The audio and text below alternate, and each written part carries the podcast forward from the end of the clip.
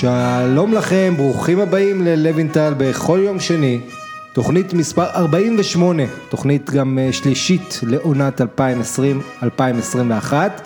אה, בסוף שבוע שבו יצאו לדרך גם הבונדסליגה בגרמניה, הסריה באיטליה, אה, זה אומר שכל חמש הליגות הגדולות משוחקות, למרות שעדיין יש חורים, יש קבוצות שמתחילות קצת יותר מאוחר. אה, הרבה עניינים גם בגלל הקורונה, חלק עם קהל, חלק בלי קהל, חלק מתבטל הקהל ברגע האחרון, כמו שקרה בגרמניה במחזור הזה, ונדבר על כך גם בהמשך. אבל קודם כל אני רוצה כרגיל להציג את האורח שלי, ולצערי האורח שלי היום בטלפון, אבל אנחנו נתגבר בגלל המצב והכל. אה, שגיב ראדה, אוהד מנצ'סטר יונייטד, שלום לך. שלום, שלום, מה קורה? וואלה, אצלי אני מניח קצת יותר טוב מאשר אצלכם. אמ, כן.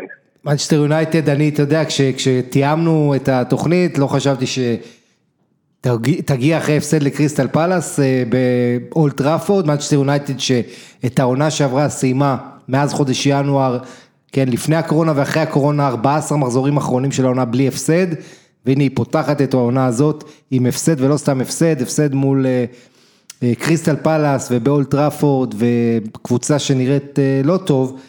אז אה, קודם כל, מה, מה, תגיד לי מה התחושות שלך אה, ומה יקרה עם הקבוצה, כשאגב היום מדווח גם שעל ידי דיוויד אורנסטין, ידידי העיתונאי האנגלי המצו, המצוין, אה, שמנצ'סטר יונייטד גם לא תחתים בלם בחלון ההעברות הזה. כן, תראה, אני, אני, אני אתחיל בתחושות על המשחק הספציפי האחרון. אני חושב שהאוהדים הגיעו למשחק הזה בתחושות מעורבות, בציפיות מעורבות. מצד אחד, כמו שאמרת, העונה הסתיימה בצורה מצוינת, אה, גם מבחינת יכולת, גם מבחינת אה, המחסור בהפסדים, ומצד שני, אני מתאר לעצמי שגם אתה רואה את זה ברשת, המון המון המון אה, אווירה שלילית לגבי הרכש שלא מגיע, לגבי השחקנים שצריכים לעזוב והם לא מתאימים והם לא עוזבים, ובעיקר המון תלונות לגבי ההנהלה על זה שלא מגבים את סולשאר אה, ומביאים לו את מה שמגיע לו אחרי, את התוצאות שהוא הביא. כן, הוא, אה, אה. כשאתה אומר תוצאות, מקום שלישי, שלוש הדחות בחצי הגמר בכל המפעלים השונים, כולל כמובן הליגה האירופית, שאחרי הליגה האירופית עד פתיחת העונה הזו, בסך הכל היו 36 ימים, אחד הדברים שסולשר התלונן אחרי ההפסד, אתה יודע, הוא, לא, הוא אמר בסגנון הזה שאני לא רוצה לתרץ, אבל הנה התירוצים שלי, אז סולשר דיבר על זה ש... קריסטל פלאס הגיע אחרי ארבעה משחקי הכנה ועוד שלושה משחקים תחרותיים. מאצ'ר יונייטד היה לה רק משחק הכנה אחד מול אסטון וילה לפני פתיחת העונה. אה, כמובן זה לא תירוץ מספיק ליכולת. תמשיך. נכון, זה, זה, זה הייתה אמורה, זה בדיוק הנקודה הבאה שלי. אה, אפשר להגיד אה, את כל התירוצים במרכאות, ואפשר להגיד שזה לא אמור לקרות ויהי מה. מצד שני, כשאתה רואה באמת מה קרה, אמ, יש לך שחקן כמו אורנואן ביסאקה שהיה בבידוד, פול פוגבה שהיה חולה קורונה, מגווייר עם כל הסיפור שהיה לו ביוון, אמ, גרינווד ודחיה ומרסיאל שקיבלו זימונים למשחקי ליגת האומות. בעצם יצא מצב שהקבוצה לא התכוננה כמו שצריך, אה, גם בגלל הקורונה וגם בגלל כל שאר הדברים שהם, אה, אתה יודע, לוקח זמן להיכנס לכושר לקבוצה, לוקח זמן להתכונן לעונה הקרובה, ואין מה לעשות, במיוחד בפרמייר ליג, שכל קבוצה רק אה, מתחזקת יותר ויותר מעונה לעונה ואין משחקים קלים, אה, זה קשה. כן, ו... בטח מול קריסטל פלאס, קוטלת הענקיות. כן, לגמרי, קריסטל פלאס שהיא אוהבת את מנצ'סטר מאוד, ניצחה שם את סיטי, ניצחה את יונייטד, היא צריכה לארח אולי במנצ'סטר. אה, אתה יודע, אחד משחקני הקבוצה, לוק שו, ממש פותח את הפה על ההנהלה אם תרצה, אה, אתה יודע, טוען שהקבוצה חייבת חיזוק, אני אה, אביא לך את הציטוט המדויק, שו אומר, אנחנו רואים קבוצות אחרות מתחזקות, ואנחנו, אתה יודע, השחקן של המועדון, כן, לוק שו, המגן השמאלי, והוא אומר שהמועדון חייב חיזוק, וש... אתה יודע, לא, לא יכול להימשך ככה, הוא אומר יש לנו סגל טוב, אבל עדיין אנחנו צריכים אה, עוד עומק, אה, אתה רואה מה אחרות עושות, אה, ובוא אני אגיד לך בדיוק, אישית אני חושב שצריכים עוד שחקנים לחזק את הסגל, זה יכול לתת לנו תנופה, אני רואה קבוצות אחרות מתחזקות, אז אנחנו גם צריכים לעשות את זה כדי להדביק את האחרים. אני חושב שבעיקר יושב בראש ליברפול, שאתה רואה את יאגו אלקנטרה ודיוגו ז'וטה, מגיעים לקבוצה שהיא כבר ממילא אלופה, והיא מתחזקת ומתחמשת ומוסיפה עומק ואיכות לסגל. ולעומת זאת מנצ'סטר יונייטד, שמאז ינואר אנחנו מדברים כמה חייבים בלם ליד מגווייר, אולי מגן שמאלי, עוד אה, אה, תמיכה אה, נוספת התקפית, כמובן אין חלוץ מטרה, הרבה דברים כאלה, ברור לך איפה הקבוצה צריכה את החיזוק, ובסוף אתה פותח את המחזור עם לינדלוף שעושה איזה שלוש טעויות שמובילות לגולים במשחק הזה, ואתה תוהה אם אד וודוורד יש לו מושג מה הוא עושה. אני אתחיל ואומר, אה, קודם כל זה מצחיק שזה בא מלוקשו, אני קראתי את הציטוט ואמרתי שזה כאילו, זה העלה לי מין חיוך קטן, כי אני אומר, אם שחקן שיודע שרוצים להביא חיזוק על העמדה שלו, כן. אומר שצריך חיזוק לקבוצה, זה בכלל מוסיף אה, אש למדורה. אבל כן, אני, אני, עם כמה שזה מוסיף קצת לבלאגן, אני שמח שיש, שזה בא גם מצד השחקנים הלחץ הזה, וזה חד משמעית נכון, אין פה שום ויכוח, כל אוהד כדורגל בעולם יודע שהקבוצה הזאת צריכה חיזוק, המועדון הזה צריך חיזוק, ולא רק להרכב. זאת אומרת, אני נוטה להאמין שוונדבייק הגיע בתור uh, חיזוק uh, בעיקר לתת עומק, כי אני לא רואה אותו פותח, למרות מה שסולצ'ר אמר, אני לא רואה אותו פותח, לפחות לא את רוב המשחקים, ביחד עם פוגבה וברונו בהרכב. אה, אבל הקבוצה הזאת צריכה חיזוקים והרבה, והתהליך הזה שהתחיל סולצ'ר, אתה יודע, שחקנים עזבו כמו אררה ודרמיאן ואשלי יאנג ולוקאקו ואלכסי סנצ'ז ועוד ועוד ועוד והרשימה שתהיה בעתיד עוד תהיה ארוכה יותר. הוא מתחיל פה תהליך ואני חושב שלפחות בצד של ההבנה שסגל נבנה לאורך כמה עונות אה, זה מתחיל לראות את זה, מתחילים לראות את זה ביונייטד. הבעיה היא, כמו שאמרנו, בדברים שלא נסגרים. למה להביא שחקן כמו ג'יידון סנצ'ו, שעם כל הכבוד אני מבין שזו עסקה שיווקית ענקית ולוקח זמן לסגור עסקה שכנראה תהיה העיקרה בהיסטוריה של המועדון, אבל זה כבר לא הגיוני. זה כבר לא הגיוני שמועדון שמוכן למכור, שחקן שרוצה להגיע ומועדון שרוצה לקנות לא מצליחים לסגור עסקה בכל כך הרבה זמן, אנחנו מדברים פה על מעל חצי שנה כבר. כן, וזה מס... אה, זה גם קצת מסיח את תשומת הלב, אתה יכול לחשוב מה, מה השחקנים של המועדון בעמדה הזאת אה, חושבים, דניאל ג'יימס למשל, אה, ואחרים. ואתה יודע, עניין נוסף זה זה הקרב הזה של סולשר נגד נבחרת אנגליה, ההתאחדות, גארת' סאוטגייט המאמן, אה, סביב אה, מייסון גרינווד, ובכלל במועדון מאוד באים, אתה יודע, בטענות, תעזבו את גרינווד, את הילד, אתה יודע, גם אם הוא עשה משהו לא בסדר שם באיסלנד, אה, כשהביא נערות והפר את הנחיות הבידוד וכל זה, ו... אבל, אבל בגדול, אתה יודע, סולשר נכנס פה ממש לנעליים של פרגוסון. אתה זוכר את המאבקים של פרגוסון עם נבחרת אנגליה, איך הוא לא אהב ששחקנים שלו הולכים לנבחרת ונפצעים, אה, אה, אז אתה יודע, הוא, הוא אומר סול שאחרי עונה קשה, הוא, הוא לא אהב את, ה, את, ה, אה, את כל הזימון ולשים את גרינווד הילד מול עיני המצלמות וכל זה, כשבוא נזכיר, 14 באוגוסט מסיימים את העונה מול סביליה ובתחילת ספטמבר כבר, זאת אומרת באמצע מה שאמורה להיות הפגרה שלו, גרינמוד בא לנבחרת אנגליה, ואתה יודע, זה שחקן צעיר שלא, אתה לא בונה עליו, זה לא היה, זאת אומרת, אפשר להבין גם את הקאסט של יונייטד, מצד שני, אנחנו יודעים את התקנון, אסור להם להתערב בענייני נבחרת לאף קבוצה, ולכן הזעם של סאוטגייט וההתאחדות. כן, האמת שהסיפור עם גרינווד הוא קודם כל לפני, אם אני הולך טיפה אחורה, הוא דוגמה לאיך בדיוק צריך לשלב שחקן צעיר בהרכב. אה, ההדרגתיות שנעשתה שם, אתה יודע, הרבה פעמים אמרו למה פריירה פותח לפניו, למה לינגרד פותח לפניו, אבל כל הרעיון היה להכניס אותו בהדרגה להרכב ולתת לו קצת יותר דקות, ובהתחלה בחרו לו יריבות מאוד מאוד ספציפיות שיקבל שם יותר דקות, ורק לאט לאט הכניסו אותו מול קבוצות יותר אה, קשות נקרא לזה, אבל אה, באמת הסיפור איתו היה, היה בנבחרת, והטיפול כאן בשחקן הזה הוא היה נראה שונה מאוד בין המועדון לנבחרת, וכמו שאמרת, אם, אם סולשר אה, רצה נורא שהוא יקבל את המנוחה שלו, והוא אפילו אמר מנוחה מנטלית, כי פיזית עוד אפשר קצת להעמיס יותר על שחקן, הוא גם לא יהיה שחקן הרכב באנגליה, אבל אה, מנטלית הייתה לו בעיה, הוא אמר שבריאיון הזה ששמו אותו באמת בפרונט, אה, הוא דיבר על סוף העונה. שבעצם העונה שלו בדיוק התחילה, העונה החדשה כבר בדיוק התחילה, אבל מייסון גרין הוא דיבר על סוף העונה הקודמת. וזה רק מראה עד כמה, עד כמה הוא היה צריך גם קצת פאוזה מנטלית. אנשים צריכים להבין שאין מה לעשות, שחקני כדורגל זה בני אדם, וגם זה משפיע עליהם, במיוחד אם זה שחקן צעיר, ואתה רואה שהשטויות האלה, שכולם יודעים שזה שטויות, שהוא עשה ביחד עם פיל פולדן שם בנבחרת, אתה רואה שזה שטויות של קצת, אה, קצת להתפרק, קצת לנוח, קצת סוף עונה, אני לא מצדיק את זה, אבל אתה רואה שהם צריכים את, ה, את, ה, את ההפסקה הזאת רגע, את המנוחה הזאת. כן, ובטח, ו... ובטח בתקופה הזו של הקורונה, עם כל ההגבלות, שזה מעבר כמובן. בדיוק. אה, דוני בייק, בואו נדבר מילה, אני מאוד אוהב את השחקן הזה, גם כבש את השער היחיד של יונייטד העונה עד עכשיו, שבהפסד אה, לפאלה 3-1, עלה מהספסל. אה, שער טיפוסי, אתה יודע, מגיע לשטחים, ככה מתגנב לאזורים הפנויים, קצת סוג של תומאס מולר אם תרצה כזה, במובן הזה, שהוא מבין את המשחק. תראה, אני, אני, נגעת בזה קודם, שהוא לא, אתה לא חושב שהוא יהיה בהרכב.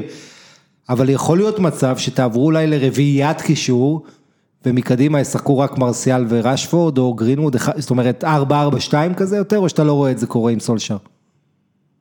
אני, בוא נגיד ככה, פעם הייתי חושב שמקובעות של מערכים זה משהו שעדיף, אבל אני יודע בוודאות, קודם כל זה השתנה, רוב הקבוצות הן נורא מגוונות, אבל אני יודע בוודאות ש... לא בוודאות, אבל אני יודע שסולשר כן מנסה ניסה לפחות בעבר גם את, ה, את היהלום, את הרביעיית קישור הזאת. זאת אומרת שיכול להיות מצב, הוא גם אמר בריאיון, שיכול להיות מצב שאנחנו נראה את שלושתם בהרכב. העניין הוא שבמקרה כזה אין לך באמת אה, שחקן מחליף איכותי על הספסל. ואן דה בייק עצמו אישית, מהמעט שעשיתי ממנו מאוד נהניתי. כמו שאמרת, שחקן שרק לשטחים ויודע למצוא אותם ולנצל אותם כמו שצריך. ויש לך את ברונו גם, שברונו יודע למסור, הוא יודע לרוץ, זאת אומרת, זה נראה לי שילוב מבטיח לעונה הזו. זה נראה לי שילוב מאוד מאוד מבטיח, ואני אגיד לך משהו, אני מאוד, מאוד אה, מאלה שמושפעים מהאופי של פוגבה. ואומנם זה נהיה כבר מיינסטרים אה, לרדת על פול פוגבה, אבל אה, מהמעט שראינו מוואן דה בייק, אני חושב שפול פוגבה צריך להסתכל וללמוד. וואו. פשוט ללמוד. זו כן. ממש ככה, בדיוק. כי אתה רואה שחקן עם יכולות, כמו של פול פוגבה, שהוא יכול לעשות מה שהוא רוצה על המגרש. אם הוא רק רוצה, הוא יכול לעשות מה שהוא רוצה על המגרש. גם הגנתית, גם התקפית, גם טכנית, גם פיזית. אה, ואז מגיע שחקן כמו ואן דה בייק, שנראה לך כמו איזה ילד קטן מהאקדמיה של, אה, אה, של ביאק. ופתאום אתה רואה כמה פשוט משחק הכדורגל יכול להיות, במיוחד בקישור. אני חושב שזה בעיקר מפגין, אתה יודע, בעיקר זה כמה הצניעות, וכשאני אומר צניעות אני לא מתכוון מחוץ למגרש, אני מתכוון כשחקן. יש שחקנים ש... ופוגבה חוטא בזה, בשואו אוף, אה, בלהשוויץ עם הכדור, להראות מה הוא יודע, יותר מדי אה, עד שהוא משחרר, זמן עד שהוא משחרר את הכדור, אה, כאילו הוא מרגיש שזה הכל עליו, הוא חייב להיות הכוכב. אה, ואתה יודע, מוריניו היה לו משפט אחד יפה במחזור הזה, אני אחרי זה אחזור אליו, הוא אמר, top player is a team player, כאילו שחקן מהטופ הוא שחקן קבוצתי. מתי פוגבה היה הכי טוב והכי עזר? בנבחרת צרפת, שהוא היה בורג שם, שבסך הכל העביר את הכדורים ועשה, ועשה מה שדשאן אמר לו, וגם הפסיק את כל התספורות המשוגעות, אתה זוכר לפני שנתיים במונדיאל. כן. אה, אה, ו... וכשהוא רוצה להיות יותר מדי בכוח הסופרסטאר, אין, ודוני ונדבק זה בדיוק הפוך, זה שחקן שגם הוא יהיה עכשיו, כולם יכתבו עליו כמה הוא ענק, והוא יסיים את העונה עם 20 גולים ועשרה אסיסטים, אמ, הוא ימשיך בדרך שלו, דרך התומאס מולרית הזאת, שלדבר במגרש, של לעשות את הפעולות הנכונות, אה, בנגיעה, בלי, אפילו רק בתנועה, אתה יודע, הוא מושך איתו שחקן ומפנה מישהו אחר, כל הדברים האלה, והלוואי שזה יעשה גם את פוגבה בהמשך אה, יותר טוב. אמ, תגיד, אתה יכול להגיד לי איזה מילה על דוד דחיה, יש לכם שני שוערים עכשיו, אחד שוער נבחרת ספרד, אה, דחיה ודין אנדרסון שהוא שוער, בדרך להיות שוער נבחרת אנגליה, אה, וסולשר הלך עם דחיה, שקיבל ביקורות וכל זה, מצד שני, בכל זאת היה מצטיין במועדון הזה הרבה שנים, איפה אתה בסוגיה הזו? אה, אני זוכר לדחיה חסד נעורים עדיין, עדיין. אמ, אבל אני חושב שבאמת זאת סוג של עונת מעבר. לדעתי יש פה גם דברים שהם מעבר רק ליכולת, זאת אומרת... אמ, מעמד, ולה... שמרוויח הכי הרבה במועדון, דחיה. בדיוק, בדיוק, זה גם מעמד, אבל אתה צריך קודם כל לתמוך בשוער הראשון שלך, זה גם דברים אסטרטגיים של מועדון, אתה לא יכול ברגע שמגיע שחקן צעיר לבוא, עם, עם כמה שהוא מבטיח לבוא ולהגיד, טוב, אז השוער הראשון שלי הולך, זה לא, זה לא משחק פיפא. ו... אבל בוא נגיד ככה, אני רואה את זה כעונת מעבר, אני חושב שדין אנדרסון, ככל שנתקדם קדימה בעונה, לאט לאט יקבל יותר דקות, וזה גם סוג של מבחן עבורו. זאת אומרת, בוא נראה אם אתה יכול להתמודד עם הלחץ הזה. עם כל הכבוד לשפילד יונייטד, זה לא מנצ'סטר נכון. יונייטד. והוא יקבל, אני מאמין, לאט לאט יותר דקות. אם במקרה יגיע מצב שהוא יוכיח את עצמו, אני חושב שהוא יכול לעשות את זה, יש לו חוץ מהיכולות ה... על המגרש, יש לו גם יכולות של מנהיגות. זה היה נראה ככה. כן, איזה מקום אתה... זה משהו שחסר לי בדרך כלל. כן, איזה מקום תסיימו את העונה? מקום רביעי אתה קונה, אני מבין. אמ, בוא נגיד שלפי המחזור הזה, כן. לצערי. אם לא יגיע עוד רכש, כן. כן, טוב, רק נעדכן אחרי ההפסד לפאלאס, המשחקים הבאים של יונייטד, זה לוטון טאון בגביע הליגה, סיבוב שלישי באמצע השבוע, ומשחק קשה נוסף בליגה, אין הרבה משחקים קלים בליגה האנגלית, ברייטון של גרם פוטר שנתנה בראש לניוקאסל 3-0, ברייטון הקבוצה שבועטת הכי הרבה מחוץ לרחבה בליגה, גם בהפסד לצ'לסי, מה שהשפיע מחוץ לרחבה, אה, ברייטון הזאת אה, נראית לא רע בכלל, והיא תארח את יונייטד. בשבת בשתיים וחצי אה, במשחק שפותח מחזור. אה, בואו נתקדם, נדבר על ה... אתה יודע, על העניינים שלנו, סיכום מחזור וגם ניגע ביונייטד תכף. אה, אז נתחיל עם מסע לי את המחזור. תשמע, 39 שערים בשמונה משחקים קיבלנו באנגליה, זאת אומרת חמישה גולים למשחק. יש לנו שני משחקים להשלים את המחזור, כולל וולפס מנצ'סטר סיטי, שזה משחק מרתק.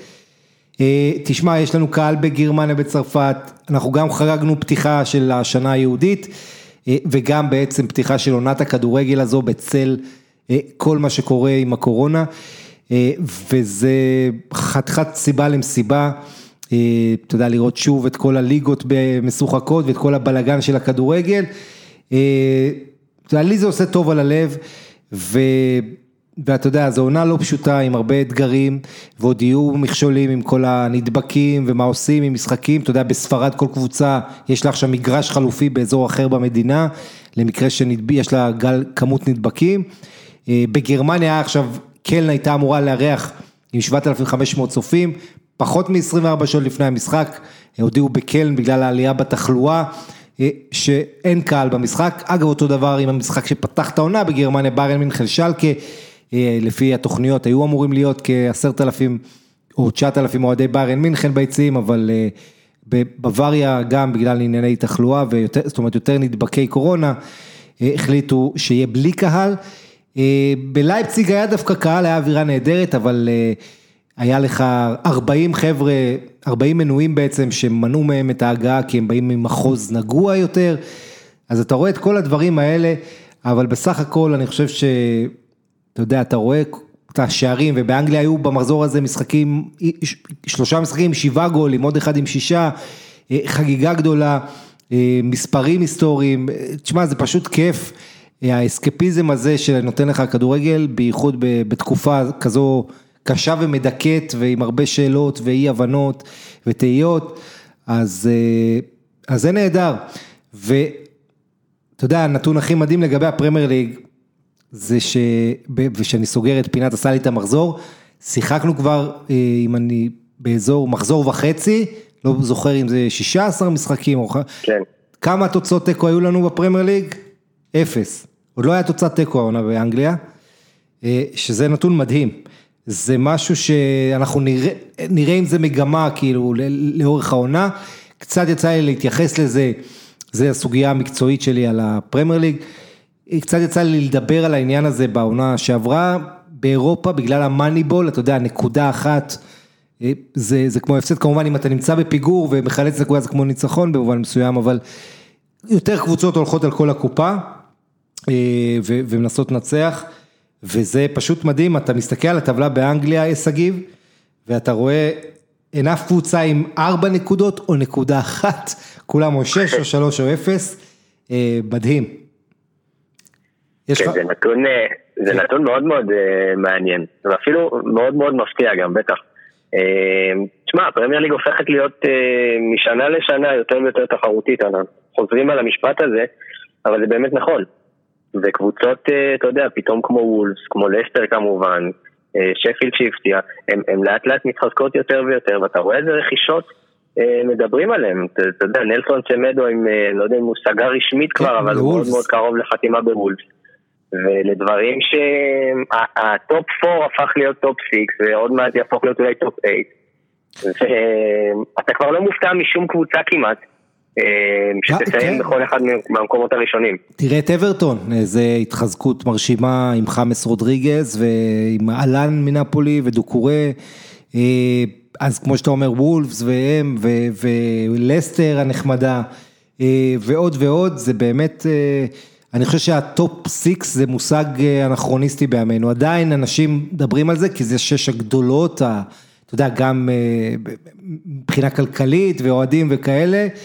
אה, אבל אני חושב שאנשים צריכים, אה, אתה יודע, להתחיל קצת, כמו ששנים דיברנו על הטופ 4 באנגליה, כן? בכלל לא היה לך את סיטי שם, היה לנו טופ 4, פתאום זה נהיה טופ 6, אז אני חושב שאנחנו קרובים יותר לטופ 10 אה, עכשיו. אבל כן, זה משהו שיצטרך להתרגל, להיגמל ממנו, יש לך פשוט המון משחקים גדולים באנגליה. בואו נתחיל עם אנגליה, יאללה. באנגליה מנצ'סטר סיטי ואסטון וילה נמצאות מקום 12 ו-13 למרות שהם לא שיחקו עדיין. אה, פשוט מנצ'סטר יונייטד אחריהן כי הפסידה את המשחק שלה. אה, יש לנו אה, קבוצות מושלמות, שאני אומר מושלמות, הכוונה היא מבין אלה ששיחקו שני משחקים, לא נשים בצד את אלה ששיחקו משחק אחד, עוד לא שיחקו. מי המושלמות שלנו? לסטר, אברטון, ארסנל, ליברפול וקריסטל פלאס, שעושה את זה עם ממוצע של 27 אחוז. החזקת כדור, קריסטל פלאס לפני שבוע גונבת, מנצחת את סאות'מפטון עם 29 אחוז possession, את יונייטד היא ניצחה באולד טראפורד עם 25 אחוז possession. אמ, אז אה, כמו שאמרנו, וולפס, וולפס מול סיטי במשחק מרתק, עונה שעברה היה שם מהפך גדול של וולפס. אה, וילה, שפילד יונייטד, אסטון וילה שגם פותחת עונה מול שפילד יונייטד, זה שני המשחקים שיערכו הערב, יום שני, ישלימו את המחזור. אה, קצת מצטיינים, שגיב, אתה מסכים לקביעה שסאדיו מאנה השחקן הכי טוב בפרמייר ליג, ושאם הוא היה ברזילאי, הרבה, היו מעריכים אותו הרבה יותר? כן, ראיתי את הציטוט של פברגס, אני לא יודע אם הכי טוב, אני גם נוטה להימנע מהכי טוב הזה, אבל uh, הוא בהחלט שם בטופ, הוא בהחלט שם חלק מהטובים ביותר. כן, הבעיה היחידה היא שבליברפול אין לך כוכב על אחד, יש לך שלושה כוכבי התקפה, נכון שפירמינו בירידה, דיברתי על זה שבוע שעבר. אה, אבל עדיין אה, פירמינו, סאלח ומאנה זה שלישייה פשוט אה, אדירה, ו... ומאנה הוא ווינר, אתה יודע, הוא מגיע למשחקים הגדולים, הוא עושה את ה... אנחנו מדברים על ניצחון של ליברפול 2-0 על צ'לסי בחוץ, שהגול הראשון בנגיחה של מאנה, שגם היה מאוד פעיל שם באגף שמאל, מול ריס ג'יימס והגנת צ'לסי המגמגמת. אמ, בוא לא נשכח, סחט את הכרטיס האדום מקריסטנסן, שזה המהלך אולי הכי חשוב במשחק. אה, גם אחרי זה מנצל טעות של קפה וכובש, ואתה יודע מה, כולם ידברו על הטעות של קפה, אבל התושייה, הערנות, הזריזות, האתלטיות של אה, מאנה, שהובילה אותו לכבוש את השער, היא קצת underrated לטעמי, אז סדיו מאנה אחד מאהובי התוכנית. אה, עוד מצטיינים, תשמע, מה ש... ארי קיין. ו... רק מילה על מאנה, כן, רק כן, מילה כן. על מאנה לגבי מה שאמרת, אני חושב שאחד הדברים הכי בולטים אצלו באמת בנוגע, בהשוואה לפירמינו ו, וסאלח, זה הוא תמיד מגיע, הוא תמיד מגיע, הם יכולים קצת להיעלם אה, במשחק מסוים, אה, מול קבוצה מסוימת, מאנה זה תמיד נראה כאילו הוא שם. כן, כן, בהחלט, והיו לא מעט משחקים גדולים של ליברפול שנים אחרונים, אם אתה זוכר מול ביירן מינכן למשל, וזה שמאנה היה כוכב שלקח תהנים עליו, ואין בכך כדי לגרוע מגדולתו של אה, מוחמד סאלח. אה, שגם אה, שחקן אדיר, שאתה יודע, אה, שוב, אם היה ברזילאי ולא מאפריקה, יכול להיות שהיה מקבל יותר כבוד.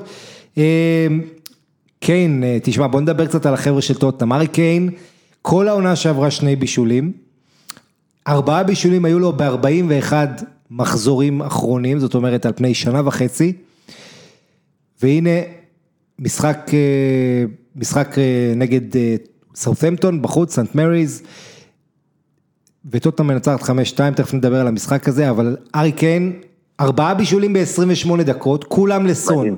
לא היה דבר כזה, אני לא מכיר ולא זוכר דבר כזה ששחקן מבשל לשחקן אחר ארבעה שערים, וש... אתה יודע, עוד יותר מזה, מי שמבשל זה הסקורר, היית מצפה אולי שיהיה יותר הפוך, אבל דווקא קיין פתאום אה, מגלה או מוסיף איזה מימד חדש, אתה יודע, היו הרבה בדיחות על קיין שהוא לא יודע מה זה לבשל, פתאום האיש, זה לא סתם בישולים, אתה יודע, זה לא איזה שהוא ניסה לבעוט לשער והתפלק ויצא בישול, זה כדורי עומק מבריקים, זה לדעת ולהרגיש איפה סון כל הזמן נמצא ועושה תנועה, חלק מהמסירות היו באיכות הכי גבוהה שיש, כן גם הוסיף שער, ובסך הכל, אתה יודע, פתיחה, בוא לא נשכח, אברטון ניצחה את טוטנאם אצלה, והנה, תראה מה קורה לטוטנאם, ביום שישי נודע בערב שגארת' בייל ורגילון חותמים במועדון מריאל מדריד, מחזקים את טוטנאם, ואז היא מנצחת בחוץ לסאוטהמפטון.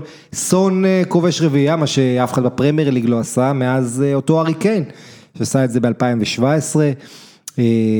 סון היה שלושה האחרון שלו, היה עוד בבונדסליגה, ושניהם, אתה יודע, אוהבים לשחק מול סאוטהמפטון, זו הקבוצה שיש להם את המספרים הכי טובים נגדה, סון איזה עשרה שערים ב-11 משחקים נגדה, כולל שלושה ברציפות שהוא כבש נגדה, ארי קיין גם כן רגיל לכבוש ולככב מולה, אבל אתה יודע, בוא, תכף, העניין היחיד עם המשחק הזה, אתה יודע מה, נדבר כבר על המשחק, נתייחס אליו, שהתוצאה קצת משקרת, זאת אומרת, יש תוצאה, שזה הדבר הכי חשוב, ויש הופעה, צריך להגיד, סאוטהמפטון התפרקה, זה הזכיר קצת את ה-9-0 שהיא חטפה מלסטר לפני שנה בדיוק, ואז היא התעוררה, אבל סאוטהמפטון, מחצית ראשונה הייתה שווה, הובילה 1-0 עם דן אינגס, היא הייתה יכולה גם להוביל יותר, טוטנאם, היה מצב במחצית הראשונה שהיה איזה 7-0 באיומים לשער, זה נכון שלטוטנאם אומנם נפסלו שני שערים עם עבר, אבל עדיין פתאום השער הזה בשתי דקות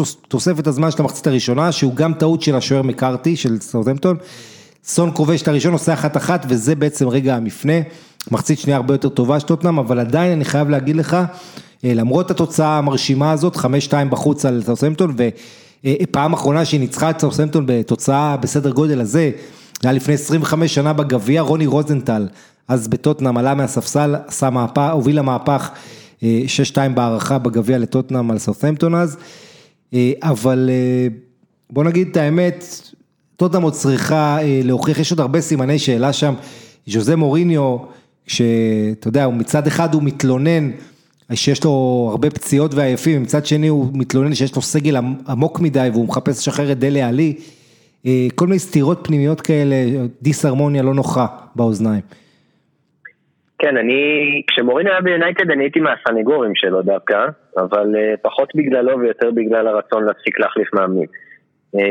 הוא מדבר, דרך אגב אמרת שהוא מדבר למכור את דלה עלי, אבל הוא רוצה להביא את לינגארד לפי השמועות במקומו, אז אני לא יודע מאיפה התלונות על עומק הסגל באמת, כמו שדיברת.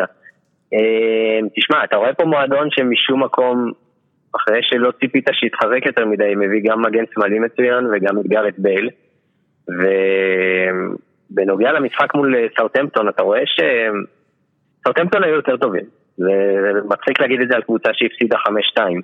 אבל, אבל הגנתית פה... הם היו קטסטרופה מאחורה, כל התקפה נכון, של טוטנאם נכון. חצי גול. והייתה פה איזושהי תבנית שחזרה על עצמה, לפחות בשניים מתוך החמישייה, שאתה רואה את ארי כן מקבל כדור, אוטומטית מסתובב ויודע שסוני יעשה את הריצת העומק, ולפחות פעמיים אני ספרתי שהמגן הימני של סאוטהמפטון פשוט היה שם, ואני חושב שאפשר בקלות להאמין שזו שיטת עבודה שהגיעה מהבית עם מוריניו, והם ידעו לנצל את זה, אם יש משהו שמוריניו יודע לעשות זה לנצח, לאו דווקא לשחק יפה, וכנראה שהוא זיהה את החולשה הזאת.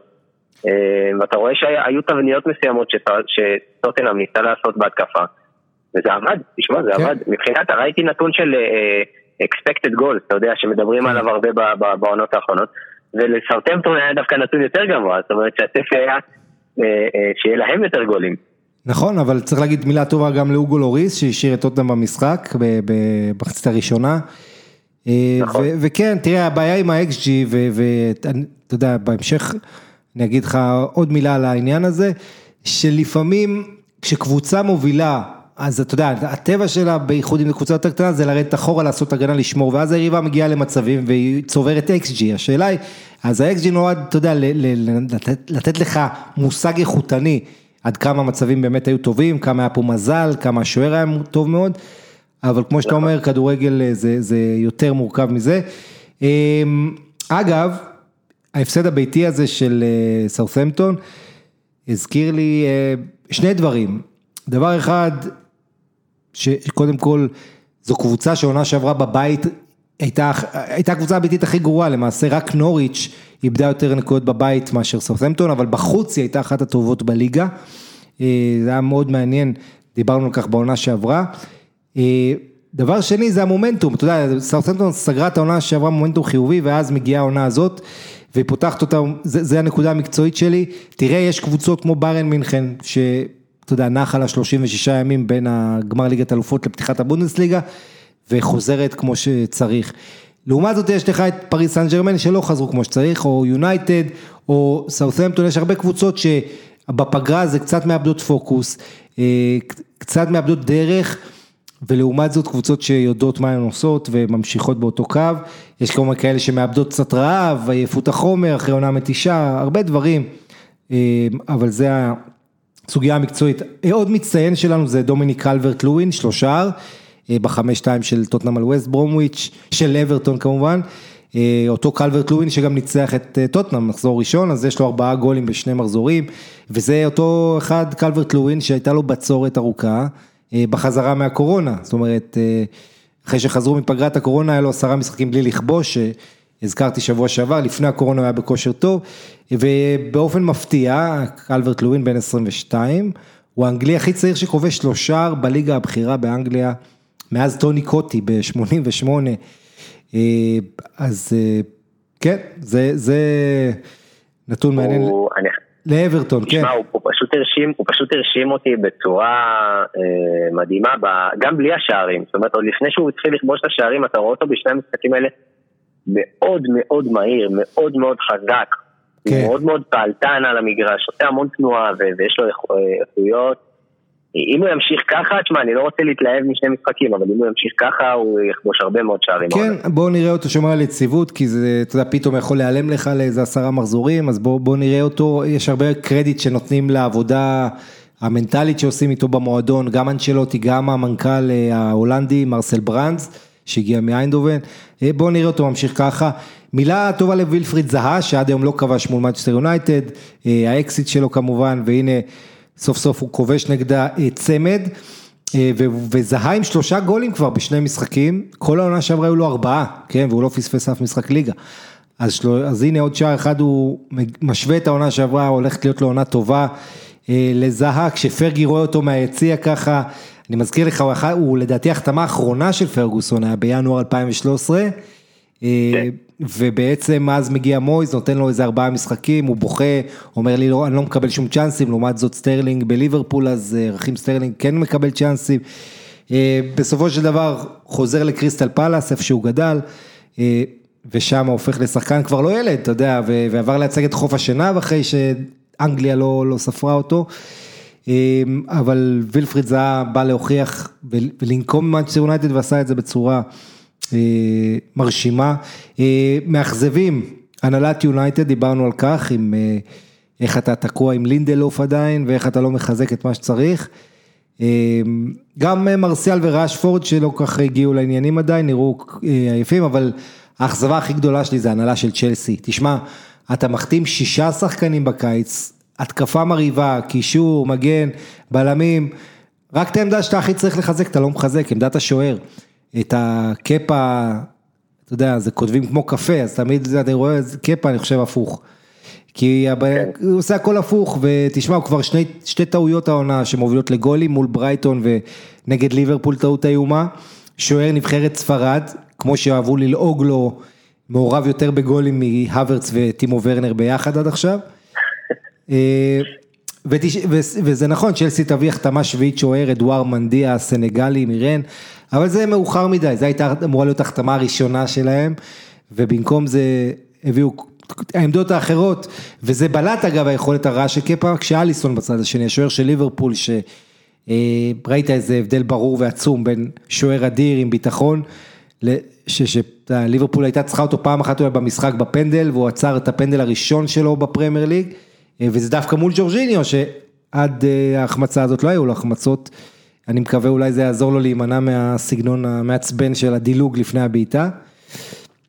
אה, כישרון, שלום של ברונו, כן. כן, כן, גם ברונו.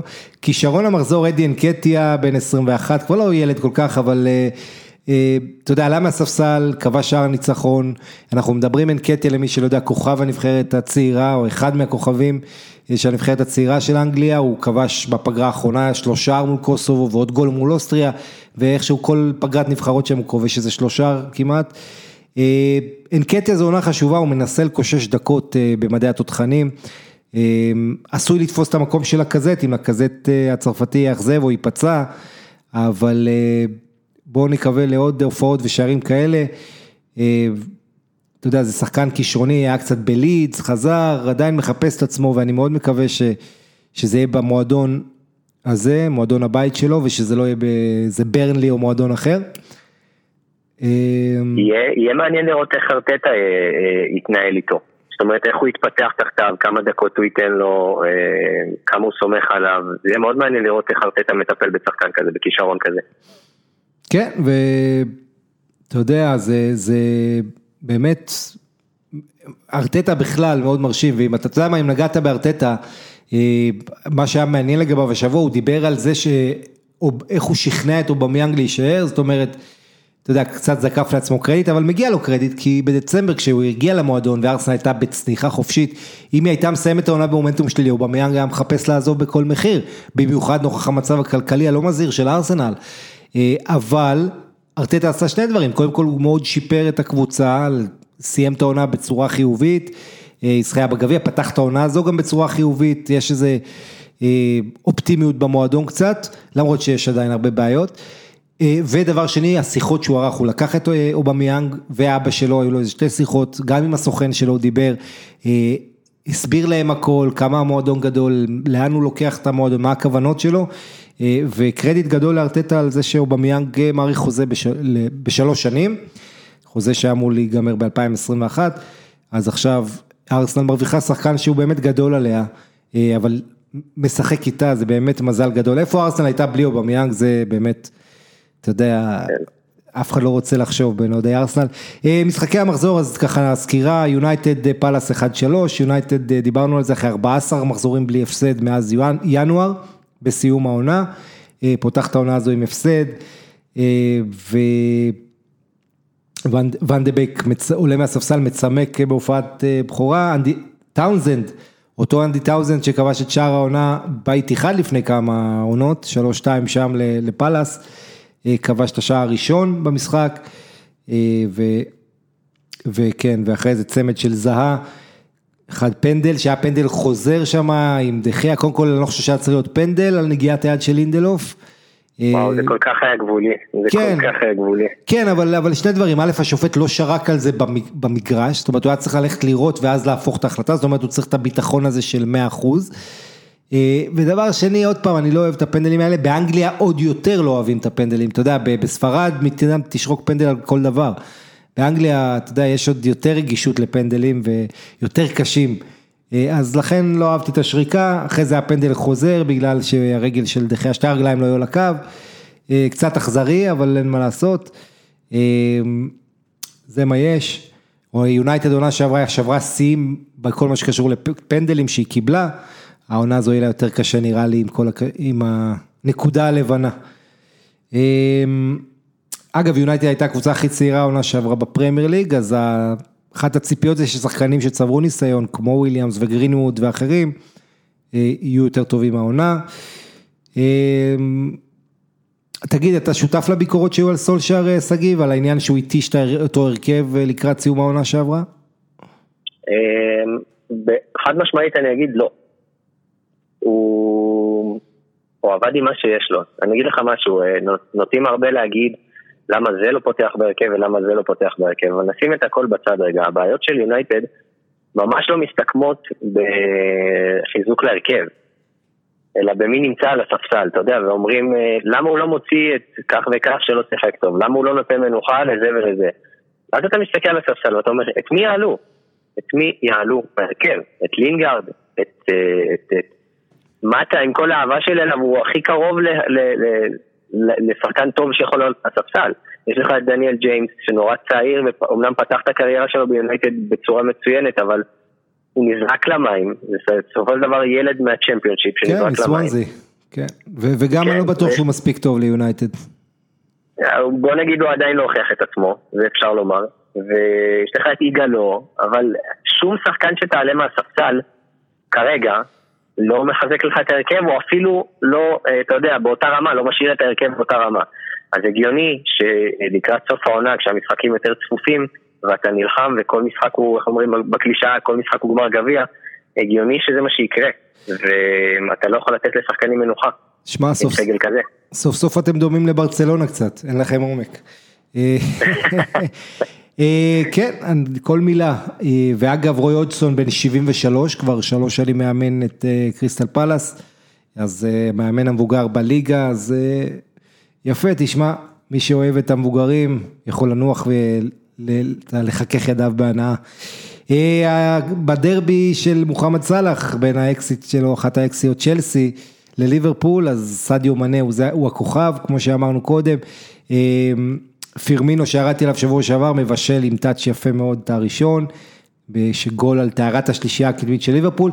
הכותרת מבחינת אוהדי ליברפול, חוץ מזה שזה ניצחון חשוב, כי הרבה קבוצות יאבדו נקודות ובטח ובטח סיטי תקיס דם בסטמפורד ברידג'. אמ, אגב, זה המפגש, אתה יודע, צ'לסי ליברפול, במאה ה-21 היו לא פחות מ-65 משחקים ביניהן. אתה זוכר ליגת האלופות עם בניון ועם אברהם ועם מידינג כן. ועם כל העולם ו, וגם עדן עזר בגביע הליגה נתן איזה גול גדול. אה, קיצר, זה המפגש ששוחק הכי הרבה בכדורגל האנגלי, צ'לסי ליברפול במאה ה-21, וכמובן שזה לא מפתיע את כל מי שהיה פה במאה ה-21, אה, אבל מבחינת אוהדי ליברפול לראות את תיאגו, אתה יודע, איזה יומיים אחרי שהוא חותם במוצא, עולה כבר בהפסקה, אה, מיד אחרי ההפסקה עם קומנדרסון. אתה יודע, בכורה ונראה נהדר תיאגו, זה לא מפתיע, אגב, כל מי שראה את הנתונים שלו, יש לו נתונים אה, בכל תחום שאתה מחפש, חילוצים, מסירות, החזקה, זה, אה, הכי טוב בי פאר מהקישור של ליברפול. פתאום נותן להם שליטה בקצב, אי אפשר להוציא להם את הכדור, קצת יותר ברצלונה כזאת, או ביירן אם תרצה של השנים האחרונות. אה, ותשמע, ליברפול פתאום, גם עם דיוגו ז'וטה שעוד לא שיחק, אבל הוחתם מוולס. האלופה נראית עוד יותר מפחידה אולי מהעונה שעברה. כן, אני, לפני ההחתמות האלה, אני סוג של, בין קיוויתי לצפיתי אה, שהעונה של ליברפול הקרובה תהיה יותר, אה, יותר חלשה. בגלל אה, שחיקה, בגלל קצת סובה אולי נקרא לזה, אבל אז מגיעות שתי החתמות, עם כל הכבוד לז'וטה שנותן את העומק, תיאגו זה, תשמע, זה חתיכת חיזוק לקישור אה, זה שחקן לדעתי שעם כמה שמעריכים אותו, צריך עוד יותר להעריך אותו, כי כמו שאמרת, כמעט בכל פרמטר הוא פשוט בטופ.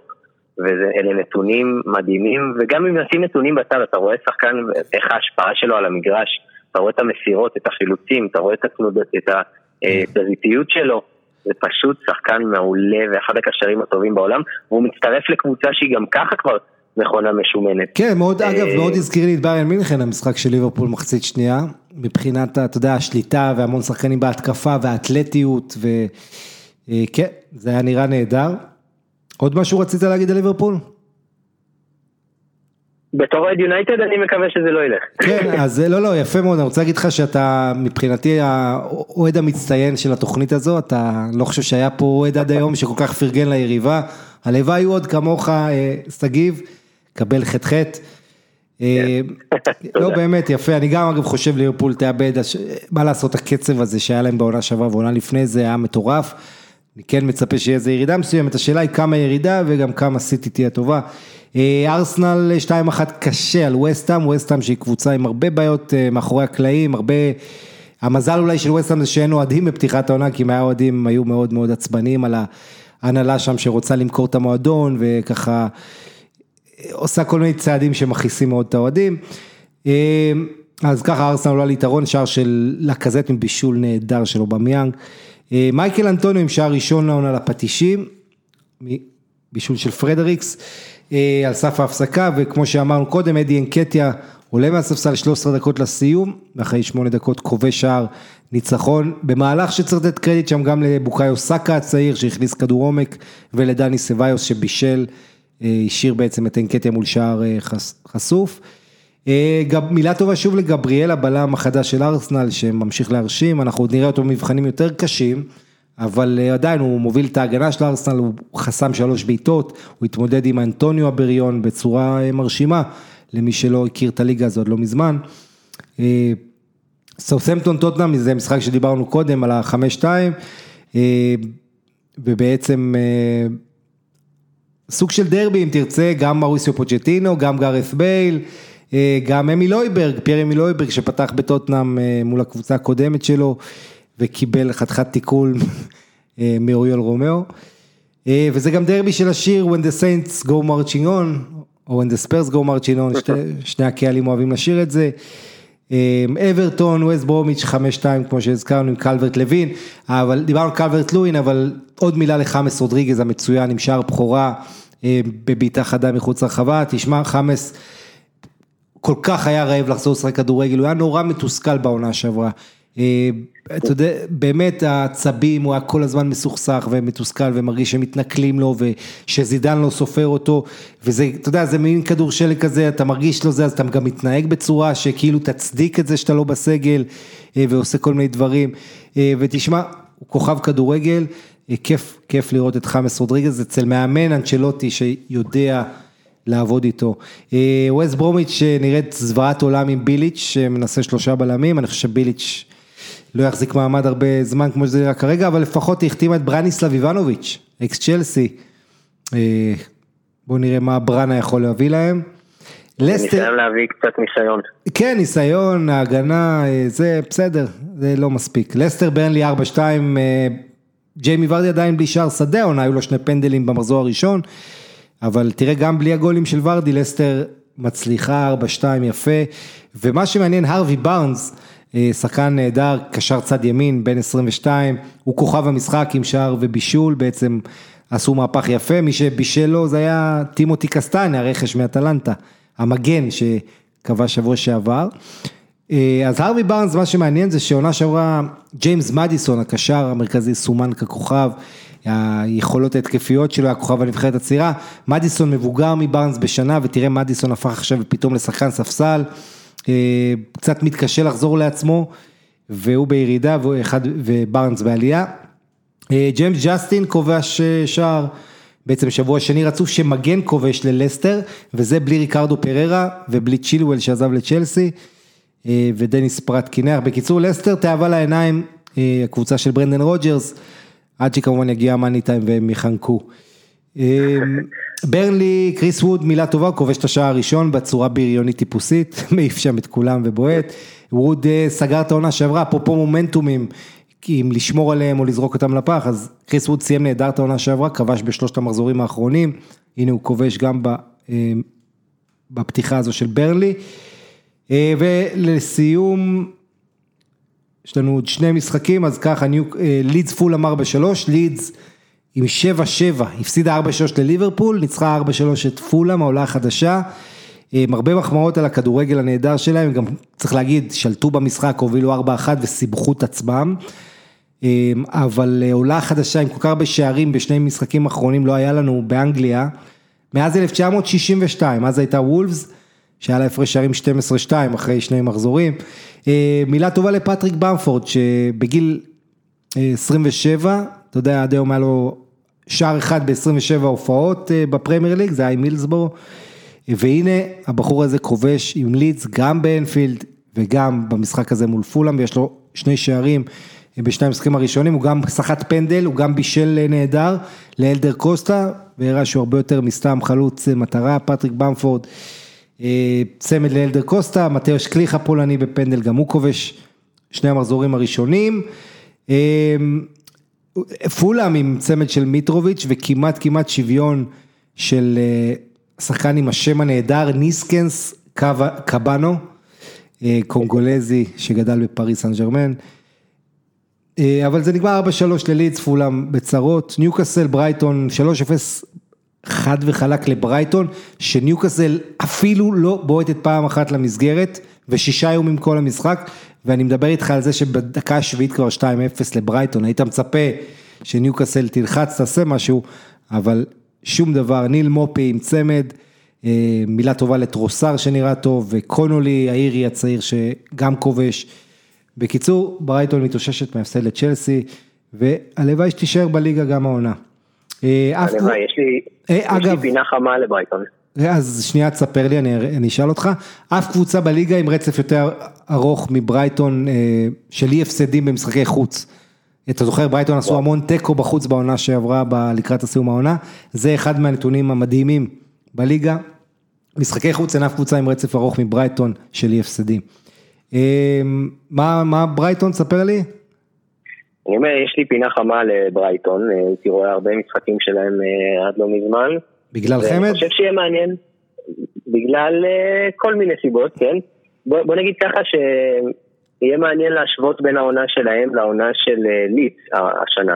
כן. כי אתה רואה שתי קבוצות שלרוב בתחתית, כמובן העולה חדשה והעולה חדשה עד לא מזמן, ושתיהן מנסות לשחק כדורגל, וגרם פוטר שהגיע לברייטון קצת שינה את הסגנון שם, קצת הרבה שינה את הסגנון שם, והקבוצה מתחילה להניע יותר כדור ולא רק להסתגר מאחור ולבנות על מתפרצות.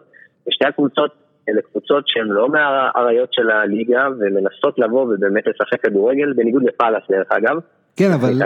זה נכון, אבל צריך להגיד שזה אחרת, כי, כי אצל אה, ברייטון הם קודם כל שרדו בליגה, כמו שאמרת, ב- באנטי כדורגל, אה, ו- ואז הם הביאו את פוטר. לידס עלו בסגנון הזה של ביאלסה, אחרי שנתיים עם ביאלסה, הם, אתה יודע, הם ממשיכים את אותו קו. אה, אז זה קצת שונה, אבל בוא נגיד ככה, זה מרגש, אה, וזה באמת מעניין מה שאתה אומר. ליד זה שהמשחק מול פולאם היה משחק בית ראשון שלה, מאז אה, 2004 כמובן בליגה הבכירה, באלנד רוד, חבל שבלי קהל, אה, עדיין בלי קהל. עוד משהו, אה, אנחנו עוברים לספרד? לא, יאללה, אז ספרד, תשמע, באנגליה קיבלנו במחזור השני חמישה גולים למשחק, כמו שאמרתי, 39 בשמונה, כמובן היום שני משחקים שישלימו את המחזור, אבל בניגוד לחמישה שערים ממוצע למשחק הזה, בספרד קיבלנו שני גולים למשחק, 14 בשבעה משחקים. אה, כמובן זה חלק מהמגמה שאני מדבר עליה פה כל שבוע, אבל אה, במוקד עמד ה-0-0 של האלופה ריאל מדריד אצל ריאל סוסיידד, הדרבי של מרטין אודגור, ש... בעצם משחק הראשון של העונה בריאל מדריד הוא דווקא באנואטה, שהוא שיחק בו כל העונה שעברה כבית. אה, בבלגן הזה שיש בטבלה הספרדית, שצריך להזכיר, ברצלונה עוד לא שיחקה, סביליה עוד לא שיחקה, ועוד ועוד. אה, יש לך שתי קבוצות מושלמות, ששיחקו שני משחקים, זו גרנדה המרשימה של דייגו מרטינס, שגם העיפה את הקבוצה שהעיפה את ביתר, טאוטה, אה, בליגה האירופית. אז גרנדה, עם שש משש, וגם ריאל בטיס של מנואל פלגריני ואנטוניו קורדון, המנהל המקצועי המוערך שהגיע, אבל מנואל פלגריני, אה, אני רוצה להגיד עליו כמה מילים. אה, כי הוא באחד ממצטייני המחזור שלי. למה בחרתי אותו למצטיין? בטיס מנצחת 2-0 את ויאדוליד של שון וייסמן, ששון וייסמן עולה מחצית שנייה, משחק, אה, כובש שער פסול, אבל כמעט לא רואה את הכדור בכלל, ככה זה בליגה הזאת, התרגל ילד. אבל אז בטיס 2-0 עכשיו, 1-0 אה, מחזור ראשון, זו קבוצה שעונה שעברה תחת המאמן רובי הייתה מאוד מאוד מאכזבת, חלק תחתון, נלחמו בתחתית, אה, יש לה סגל נהדר, ובעיקר, תשמע, בליגה הזו שיש יותר ויותר מאמנים עם כדורגל שלילי, מנואל פלגריני זה כמו אוויר צח לנשימה, אין הרבה מאמנים יותר התקפיים מהצ'יליאני הזה, אה, שוב, מאמן שיש לו גם אתה יכול להגיד, בקבוצה גדולה היו כאלה שפחות התלהבו, אבל עדיין זה מאמן נהדר בעיניי. אה, ובוא אני אגיד לך כמה דברים על פלגריני שחלק יודעים, חלק אולי שכחו. אה, בוא, בוא נזכיר, קודם כל, היה שחקן הגנה, מנואל פלגריני, ששיחק במועדון אחד, אוניברסיטה דה צ'ילה, אה, ובעצם חתם שם ב-1973, אחרי שהוא שיחק בילדות במועדון שקראו לו אאודקס איטליאנו, ו- ובאוניברסיטת צ'ילה הוא שיחק 451 הופעות, כל הקריירה במועדון אחד. שבעה שערים, כן, שחקן הגנה, והוא החליט לפרוש ב-86 אחרי שילד אחד שקראו לו איוון זמורנו, פשוט עשה ממנו צחוק בגביע של צ'ילה, והוא אמר, תשמע, בדיעבד הוא אמר, אם הייתי יודע מה, מה זמורנו הזה הולך להיות, אולי לא הייתי פורש כל כך מוקדם. אז זה, זה סיפור אחד. עליו, פלגריני מכונה המהנדס, כי אתה יודע, הוא בעצם למד, אחד מהכדורגלנים האלה שגם השכילו, עשו תואר, למד בעצם הנדסה אזרחית, וכולל חשמלאות ועוד דברים.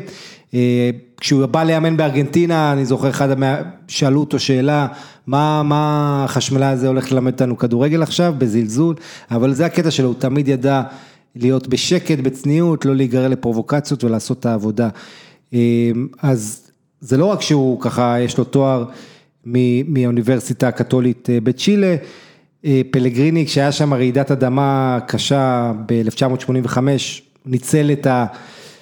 את הידע שלו בשביל לעזור לשיקום שם ולעזור לתושבים, אז הוא איש מענץ' רציני, כמובן פלגריני מי שלא זוכר חצי גמר ליגת אלופות עם ויה ריאל ב-2006 ועשה את ההצלחות, אחרי זה כמובן עם מלאגה לפני שבע שנים אני חושב זה היה, כשאם היה ור הוא היה מעיף את דורטמונד ברבע הגמר, אבל עם דורטמונד שמה... כן, היה דרמה אדירה, אבל צריך להגיד, דורטמונד כבשה שני שערים לא חוקיים, ואחד מהם מאוד מאוד לא חוקי. גם בריאל מדריד 96 נקודות, אתה יודע, הוא עשה עונה, עונה יפה, וכמובן בסיטי, מה שהוא עשה, בסך הכל יש לו ארבע, אליפויות בשלוש מדינות לפלגריני, אקוודור, ארגנטינה, ספרד, אנגליה, ו... האיש הזה, אתה יודע, בן 66, לא ילד, אבל עדיין, עדיין עושה עבודה טובה, והדבר האחרון עליו, אם תרצה, הוא אימן את ריאל מדריד כשקריסטיאנו רונלדו הוחתם, זאת אומרת, צריך לזכור גם את זה, הוא שבר שיא נקודות עם ריאל, 96 נקודות האלה ב-2009-2010, אחרי זה כמובן מוריניו שבר את השיא הזה, גם אחראי לשיא הנקודות של מלאגה בליגה. כמובן המאמן הצ'יליאני הראשון אי פעם באנגליה, בעצם יש נתון מעניין לגביו, הוא היחיד הלא אירופאי שאימן קבוצה שזכתה באליפות הפרמייר ליג, את מנצ'סטר סיטי, כן, ו... וואו. כן, כן, זה נתון מדהים. אז, אז כן, יש לו את המאזן אגב השביעי בטיבו בתולדות הפרמייר ליג. פלגריני אומר על בטיס שלו, אני רואה קבוצה מחויבת. אני מאוד מאוד מקווה שבטיס העונה ומאמין שתסיים באזור מקום שישי כזה, וזו קבוצה עם איכות, והלוואי שאפילו יותר גבוה מזה. הלאה, גם יאגו אספס שכבש צמד נהדר, כולל כדור חופשי אדיר לחיבורים, שער ניצחון, בניצחון של סלטה 2-1 על ולנסיה, אז יאגו אספס גם אצלי בין המצטיינים. במאכזבים אני אלך על ריאל מדריד, בן זמה, ויניסיוס, רודריגו, תשמע, החוליה ההתקפית של ריאל מדריד חייבת להיות יותר טובה. עם כל הכבוד ל-1-0ים האלה, ש, שככה בסוף העונה שעברה, אתה יודע, זה, זה, ריאל מדריד חסר לה שם משהו, אנחנו מדברים הרבה על זה, שמאז שרונלדו עזב, ואולי עד בפה יגיע בקיץ הבא, יש שם את הבור הזה, אבל הברזילאים האלה שזידן נותן אמון בצעירים, הם צריכים להחזיר לו, הם צריכים להשתפר, הם צריכים להתחיל להיות פחות מפוזרים, גם רודריגו וגם ויניסיוס, אז ריאל חייבת, אתה יודע, לשפר את הפאזה ההתקפית שלה. ריאל הגיעה למצב שהיא צריכה להחליף את קריסטיאנו רונלדו וניסתה לעשות את זה עם עדן עזר.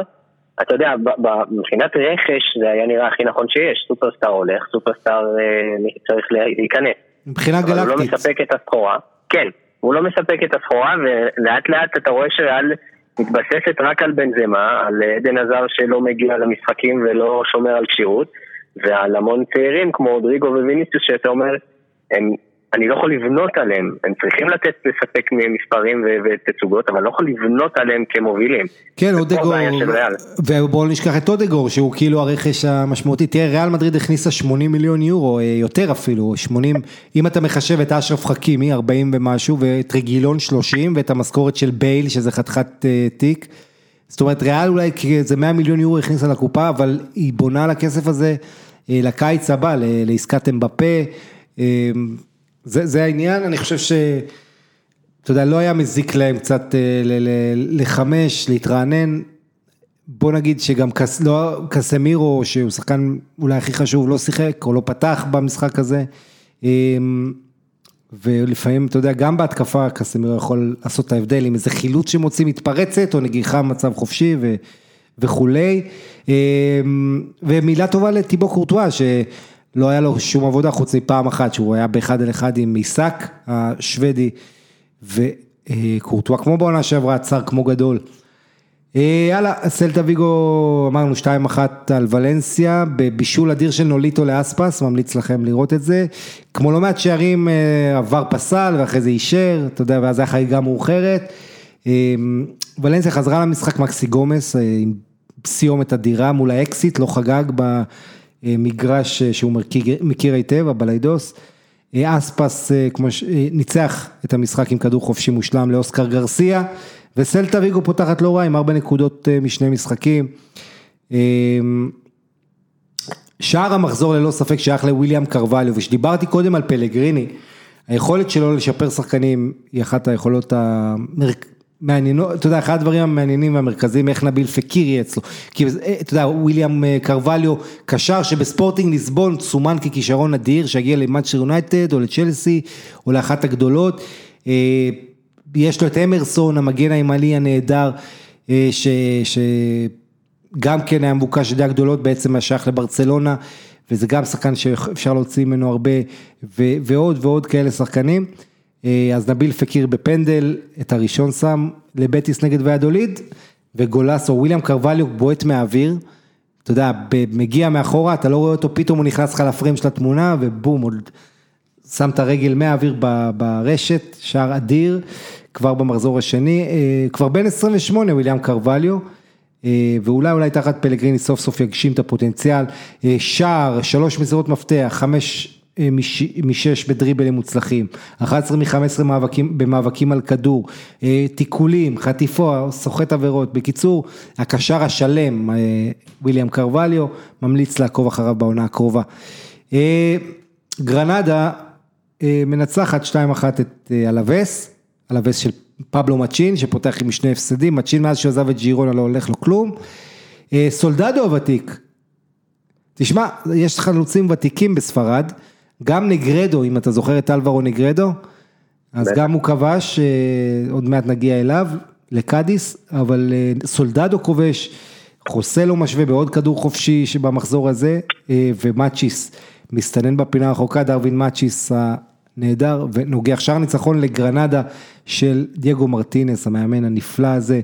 אה, במשחק גרנדה אלאבס שהיו שם כמה וכמה אקסים של חטאפה דווקא. ויה ריאל מנצח ניצחון בכורה עונה 2-1 על אייבר, מהפך, זה היה בשיניים, אתה יודע, היא פיגרה כבר אה, ויה ריאל מול אייבר, אבל ג'רארד מורנו, שחקן באמת נהדר, יש לו כזו ריצת טירן זהבי אני קורא לה, כזה ריצת ברווז כזאת, אבל יש לו רגל שמאל אדירה, אתה יודע, בקטע הזה שתי רגליים, אבל השמאלית היא היותר טובה שלו, הוא גם מבשל נהדר לפאקו אלקאסר את שער הניצחון, והוא גם משווה עם אה, יופי של אה, גול שהוא סידר לעצמו. חטאפה, כמו חטאפה, מנצחת 1-0 במשחק הראשון של העונה, את אוססונה באיום אחד למסגרת, ושישה איומים בסך הכל, משער של חיים מטה הוותיק. אז חטאפה פותחת ברגל ימין, אה, והנה נגרדו כובש, לקאדיס העולה החדשה שמנצחת בחוץ את ווסקה 2-0 בקרב העולות החדשות. עכשיו גביע גמפר, אני אזכיר, ברצלונה מתחממת לעונה, משלימה ניצחון שלישי בשלושה משחקי הכנה. לא כל כך מלהיבה, ברצלונה 1-0 על אלצ'ה, גריזמן כובש דקה שנייה. אה, זה קורה בצל כל ההתנהלות של רונלד קומן שמסמן את, אה, את הדרך החוצה לארתורו וידל שכבר עובר לאינטר, ללואיס סוארז שאולי יישאר, אה, לאומטיטי, למירנדה, למטיאס פרננדס ועוד ועוד שחקנים, טודיבו, וואגה, אה, וגם לצעירים, ריקי פוט, אלניה ופדרי, קומן אומר תחפשו קבוצות, אתם צריכים לצבור דקות משחק. אני לא יודע מי הוא בונה שיהיה, יישאר בסגל הקצר של ברסה, אני מזכיר לך, עם כל הכבוד למשחקי הכנה האלה, עדיין ההגנה של ברסה איטית וכבדה ולא, וחייבת להתחזק.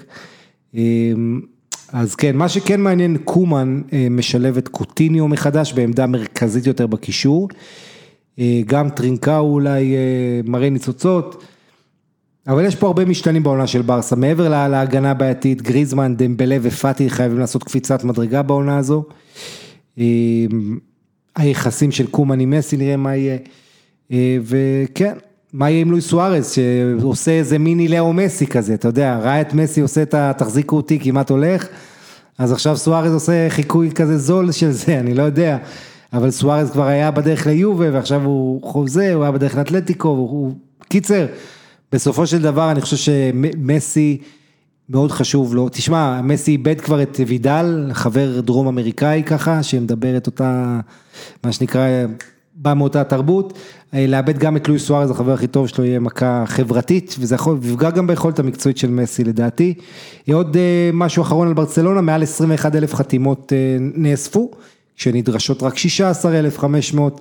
אה, זה להצבעת אי אמון, אני מדבר על ה... ואסור היה, אתה יודע, באינטרנט דיגיטלי היה צריך לבוא ולחתום ככה אה, באופן אישי, אז הנה ההליך, ניסיון הליך ההדחה של ברטומיאו, אה, אני מזכיר לך, יש בחירות במרץ, אז זה לא באמת משנה הרבה, ברטומיאו עצמו אה, ילך, כן, מסיים את הקדנציה השנייה, הוא עצמו בריאיון אומר שהוא עשה הכל להשאיר את מסי וכו' וכו' וכו', בואו נתקדם לליגה האיטלקית, יש לנו עוד איטליה, גרמניה וצרפת וסיימנו. עונה... כן, ש... רק מילה רגע על, על הקרב הזה בין ברצלונה לריאל השנה, יהיה מעניין לראות ששתי הקבוצות הן, גם בריאל קצת פחות, אבל שתי הקבוצות בתהליך עם המון המון המון סימני שאלה לקראת העונה החדשה, ואני חושב שזו פעם ראשונה מזה כמה עונות, שאנחנו רואים את שתי הקבוצות לא במלוא תפארתן מתחילות את העונה. לא, כבר בעונה שעברה, תראה, כבר בעונה שעברה דיברו על זה שזו עונת מעבר של שלוש הגדולות, ברצלונה, אתלטיקו וריאל מדריד, אה, והעונה הזו, זה, זה בעצם המשך, אה, אתה יכול להגיד, המגמה הזו, זה לא, עדיין הפער של כולן מביירן מינכן הוא פער גדול. אה, כן. או ליברפול לצורך העניין, גם כן, אפילו שאתלטיקו העיפה את ליברפול, זה עדיין, כן, אין בכך כדי להעיד על האיכות ופערי האיכות. אה, עונה 89 בסריה, ועונה 119 בסך הכל בכדורגל האיטלקי, יצא לדרך. אה, במחזור אה, קצת צולע צריך להגיד, אה, מבחינת גולים, אנחנו ככה עם 13 גולים בשישה משחקים ראשונים, היום מילאן המאוד מעניינת מארחת את בולוניה, שזה חתיכת משחק מעניין, מיכאילוביץ' המאמן של בולוניה ניצח את הסרטן, ניצח את הקורונה, שום דבר, כלום לא יכול עליו, אבל אולי זלטן יכול עליו. מצטיינים, תשמע, אני חושב שכל החדשים של יו ו...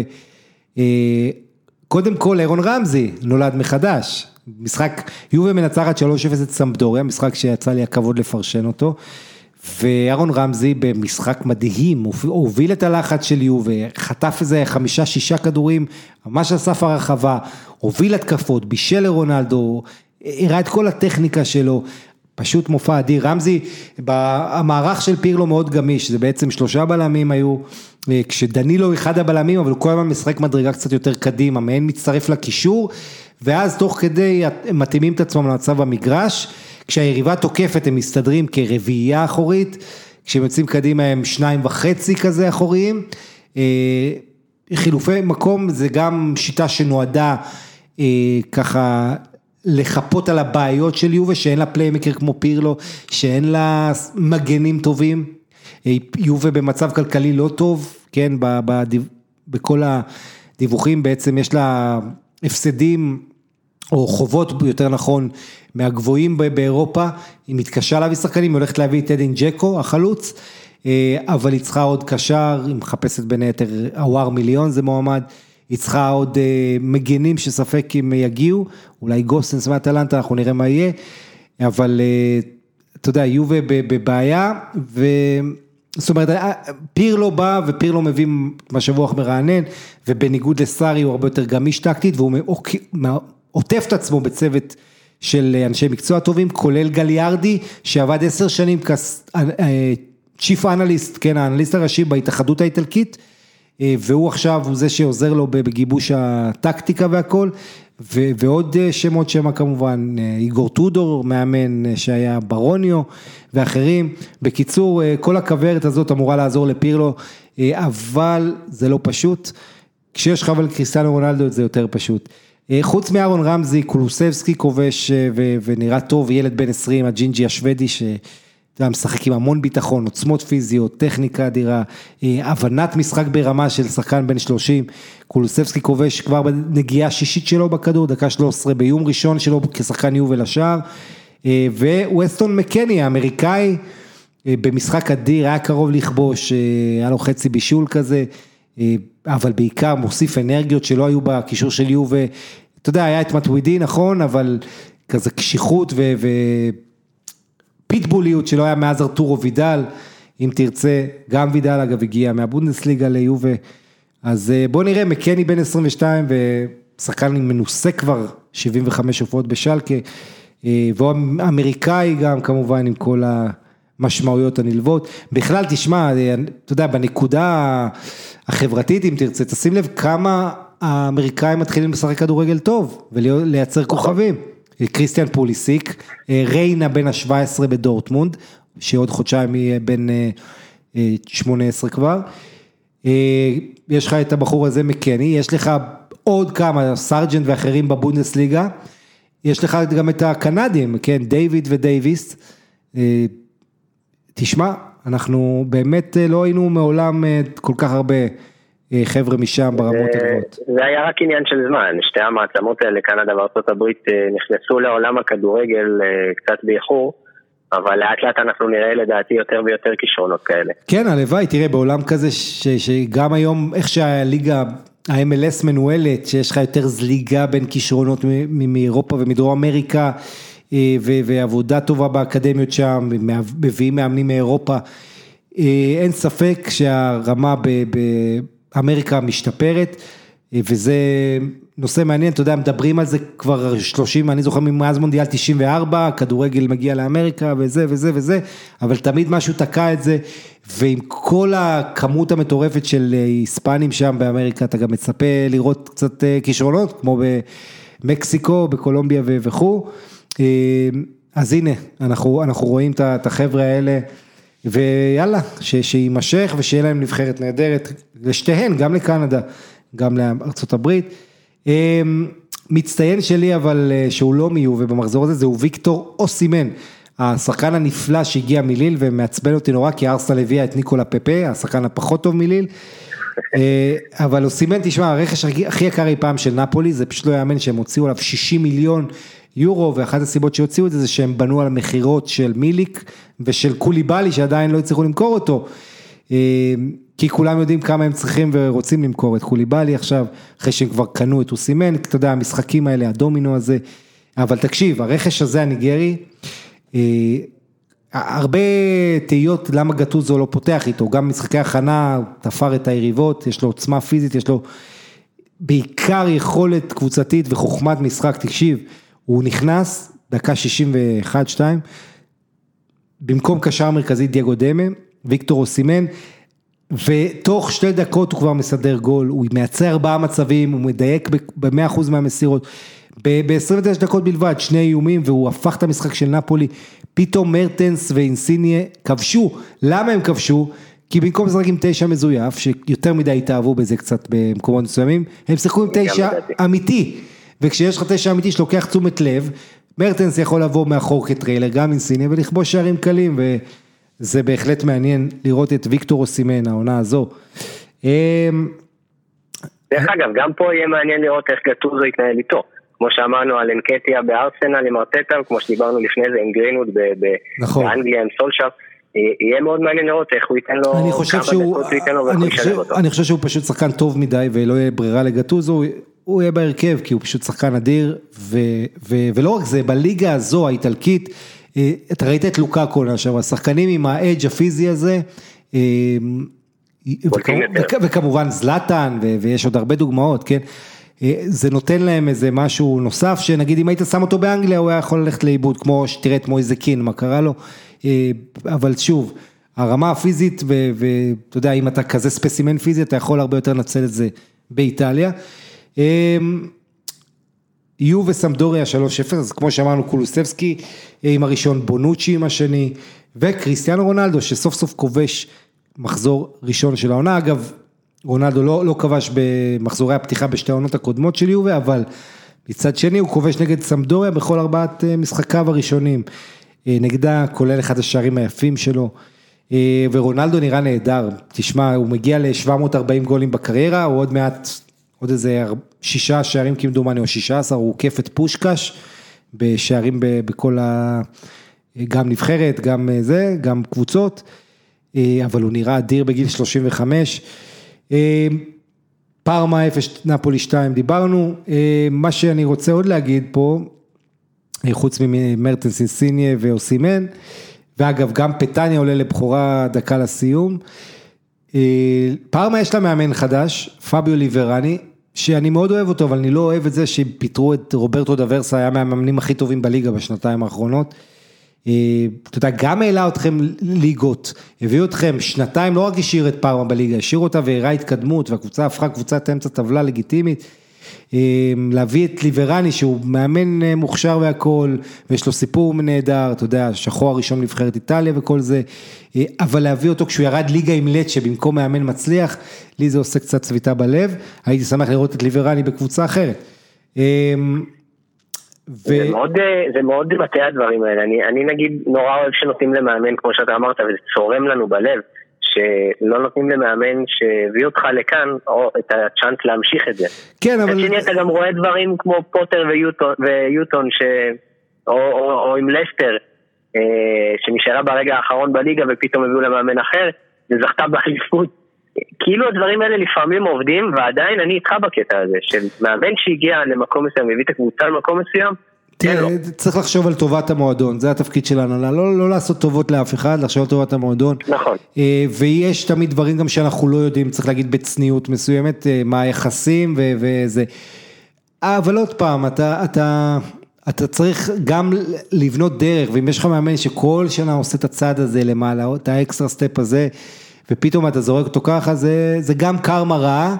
וזה יכול, אתה יודע, גם בוא נגיד ככה, העניין איתו, עם ד'אברסה, מאמן הקודם של פארמה, הוא שיחק כדורגל מאוד יעיל, מאוד, בוא נגיד, אופורטוניסטי, כדורגל של מתפרצות, ניצל את המהירות של ג'רוויניו ואינגלזה וקולוסבסקי, קורנליוס, כל האיכות ההתקפית, קרמו קצת, ניצל את היכולות האלה בשביל לעשות משחק מעבר, הגנה קשוחה. אתה יודע, כשאתה הרבה פעמים רוצה לעשות את הצעד הבא, לשחק כדורגל יפה, פתאום אתה נחשף מאחורה, ובמקום לחזק את מה שחלש, אתה, אתה, אתה עושה הפוך, כן, אתה מדגיש את החולשות שלך, פתאום אתה נפתח, וזה יכול לקרות לפארמה, נראה מה יקרה איתם, אבל פארמה חוץ מזה רק נזכיר, יום לפני המשחק הזה של פתיחת העונה, היא נרכשה ב-100 מיליון דולר על ידי משפחה יהודית, קראוס, משפחת קראוס בעצם, מאיווה. איפה שיש הרבה חוואים וחקלאים. אז בואו בוא נראה מה יהיה, מה יהיה בגזרת ההשקעות בפארמה. ורונה רומא 0-0, משחק לא רע, יכול להיות מוכרע לשני הצדדים, צפיתי בו במלואו. רומא עדיין בלי חלוץ, זה קבלי ג'קו, מחיטריאן היה איזה תשע מדומה והחמיץ כל דבר. אריק מיליק הצטרף, ועם מיליק מקווה פונסקה כבר יהיה לו שפיץ.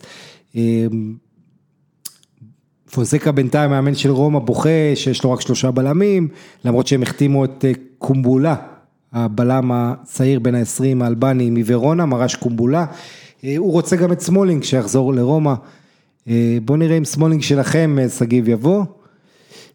פיורנטינה, כן, פיורנטינה טורינו זה משחק שפתח את העונה 1-0, קסטרובילי עם בישול של קיאזה, אני רק עוד פעם אומר, יש לפיורנטינה סגל נהדר, הבעלים שהגיע לפני שנה, עוד אמריקאי, אמריקאי איטלקי, רוקו קומיסו, משקיע, בנה סגל נהדר, אבל יש להם מאמן שהוא סימן שאלה גדול, בפה יאקיני זה לוחם, זה בחור שהוא מומחה בלהעלות קבוצות, לטפל בכוכבים ככה, אני, אני יודע יש לי ספקות, פיורנטינה עדיין מנצחת את טורינו, היא ב-352 הזה של יקיני, קיאזה ובירגי, אחד מגן, אחד שחקן התקפה, אלה שחקני הכנף של פיורנטינה, זה מעניין.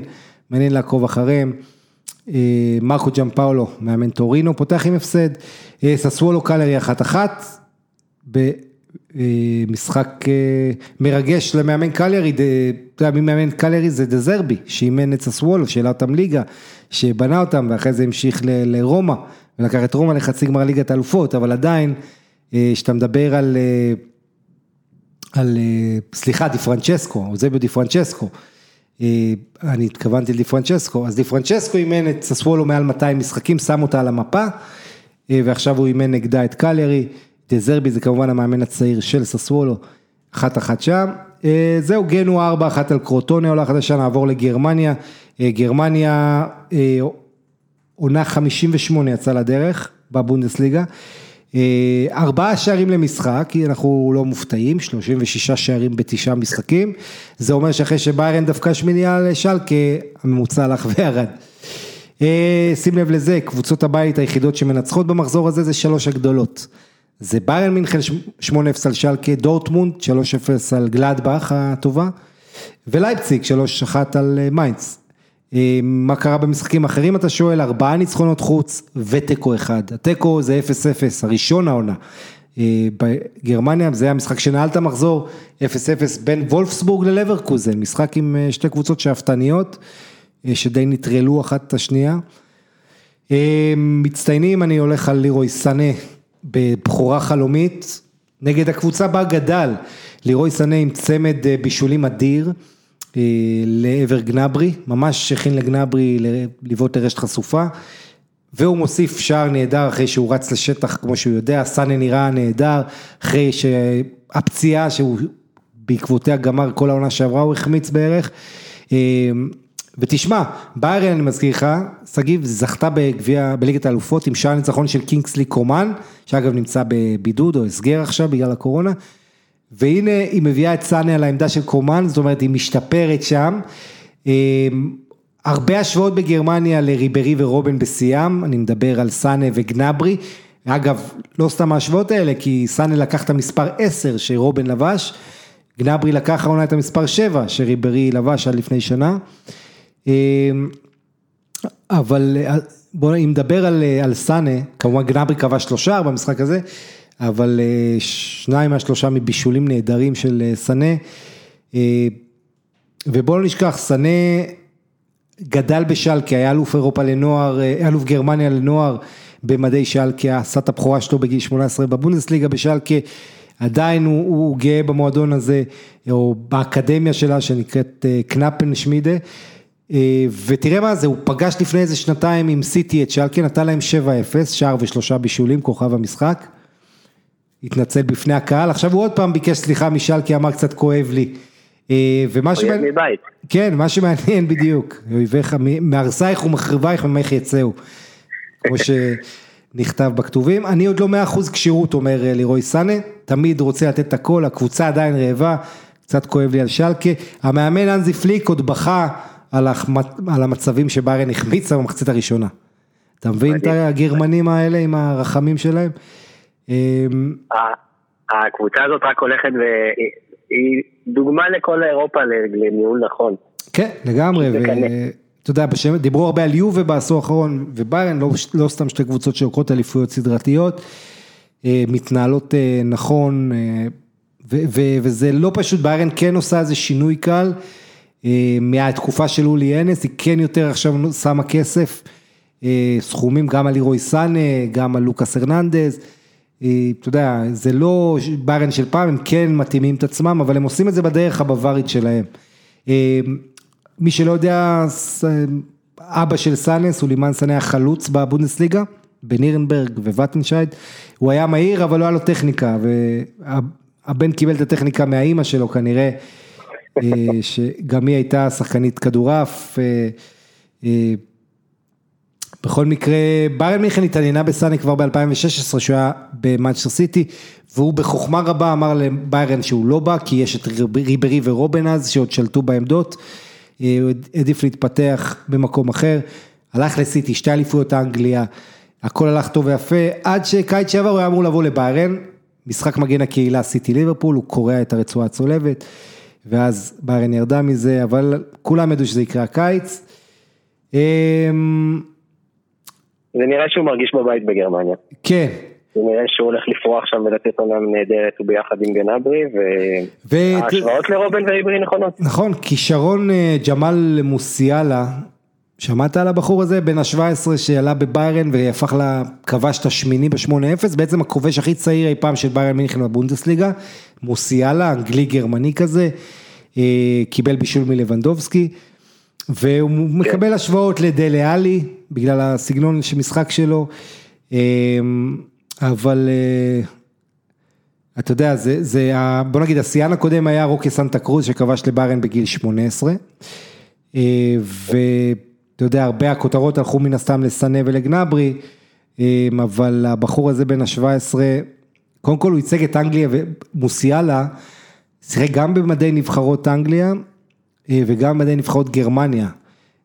בעצם הוא אנגלי גרמני כזה שחי בילדות באנגליה, נולד בגרמניה, חי עד גיל שבע שם, עבר לאנגליה ואז חזר, מאוד אוהב את מינכן, יש לו אזרחות אנגלית וגרמנית. קצת אורן ארגיז כזה. כן, בדיוק, כן, הוא שיחק קצת הבדל, אבל כן. שתי, שתי הופעות, כן, קצת שיחק בגרמניה עד גיל 16 וכל זה, ויש לו אפשרות, נראה איפה הוא ישחק, יבחר לשחק בנבחרת הבוגרת. וכמובן עוד שחקן שאיכשהו היה ב... אתה יודע, על הרדאר של צ'לסי, שהיה שם, שייך לצ'לסי, כמעט כמו, כמו מלא כישרונות, אתה יודע, דה בריינה, סאלח, לוקאקו, מי לא עבר בצ'לסי, אבל אחרי שמונה שנים בצ'לסי, כן, עבר ל... היה בסאוטסמפטון קצת ועבר לביירן, ו... ומעניין לראות אותו, תראה, מי שצריך לתת לו המון קרדיט, זה היום מאמן הופנהיים, עונה שעברה הוביל בענק את ביירן, מילואים של ביירן מינכן, זה סבסטיאן הונס, כן, לא סתם השם הונס, כן, שמה, ממשפחת אולי הנס, ובוא נראה, הוא עבד איתו, נתן לו מחמאות על היכולת המנטלית שלו, אז, אז יהיה מעניין מאוד לראות. לאן יגיע... אני חושב שהאתגר הבא, האתגר הבא של ביין, זה לא יזיז לה כל כך, אבל אם כבר מחפשים מה יהיה האתגר הבא של ביין, זה כבר עכשיו לנסות למצוא את הצעיר שלאט לאט ייכנס לנעליים של לבנדובסקי. נכון. כרגע... אבל... כרגע אין לו כל כך מחליף, זה מולר. נכון, הבעיה עם לבנדובסקי זה שקשה, א', זה, אם היו כאלה הרבה, זה לא היה סיפור גדול, ההצלחה של לבנדובסקי, ודבר שני, אתה יודע, הוא כל כך דומיננטי בעמדה הזו, לבנדובסקי, ש, שזה בעיה להביא מישהו ממש טוב, שגם יסכים להיות מחליף רק לעת מצוא. אתה מבין, יש פה את ה... נכון. ולכן אתה הרבה פעמים צריך את המישהו הזה מהנוער, אתה זוכר, היה את ג'ושוע זירגזי, ההולנדי עם השם המוזר, שעונה שעברה. אז זה מעניין.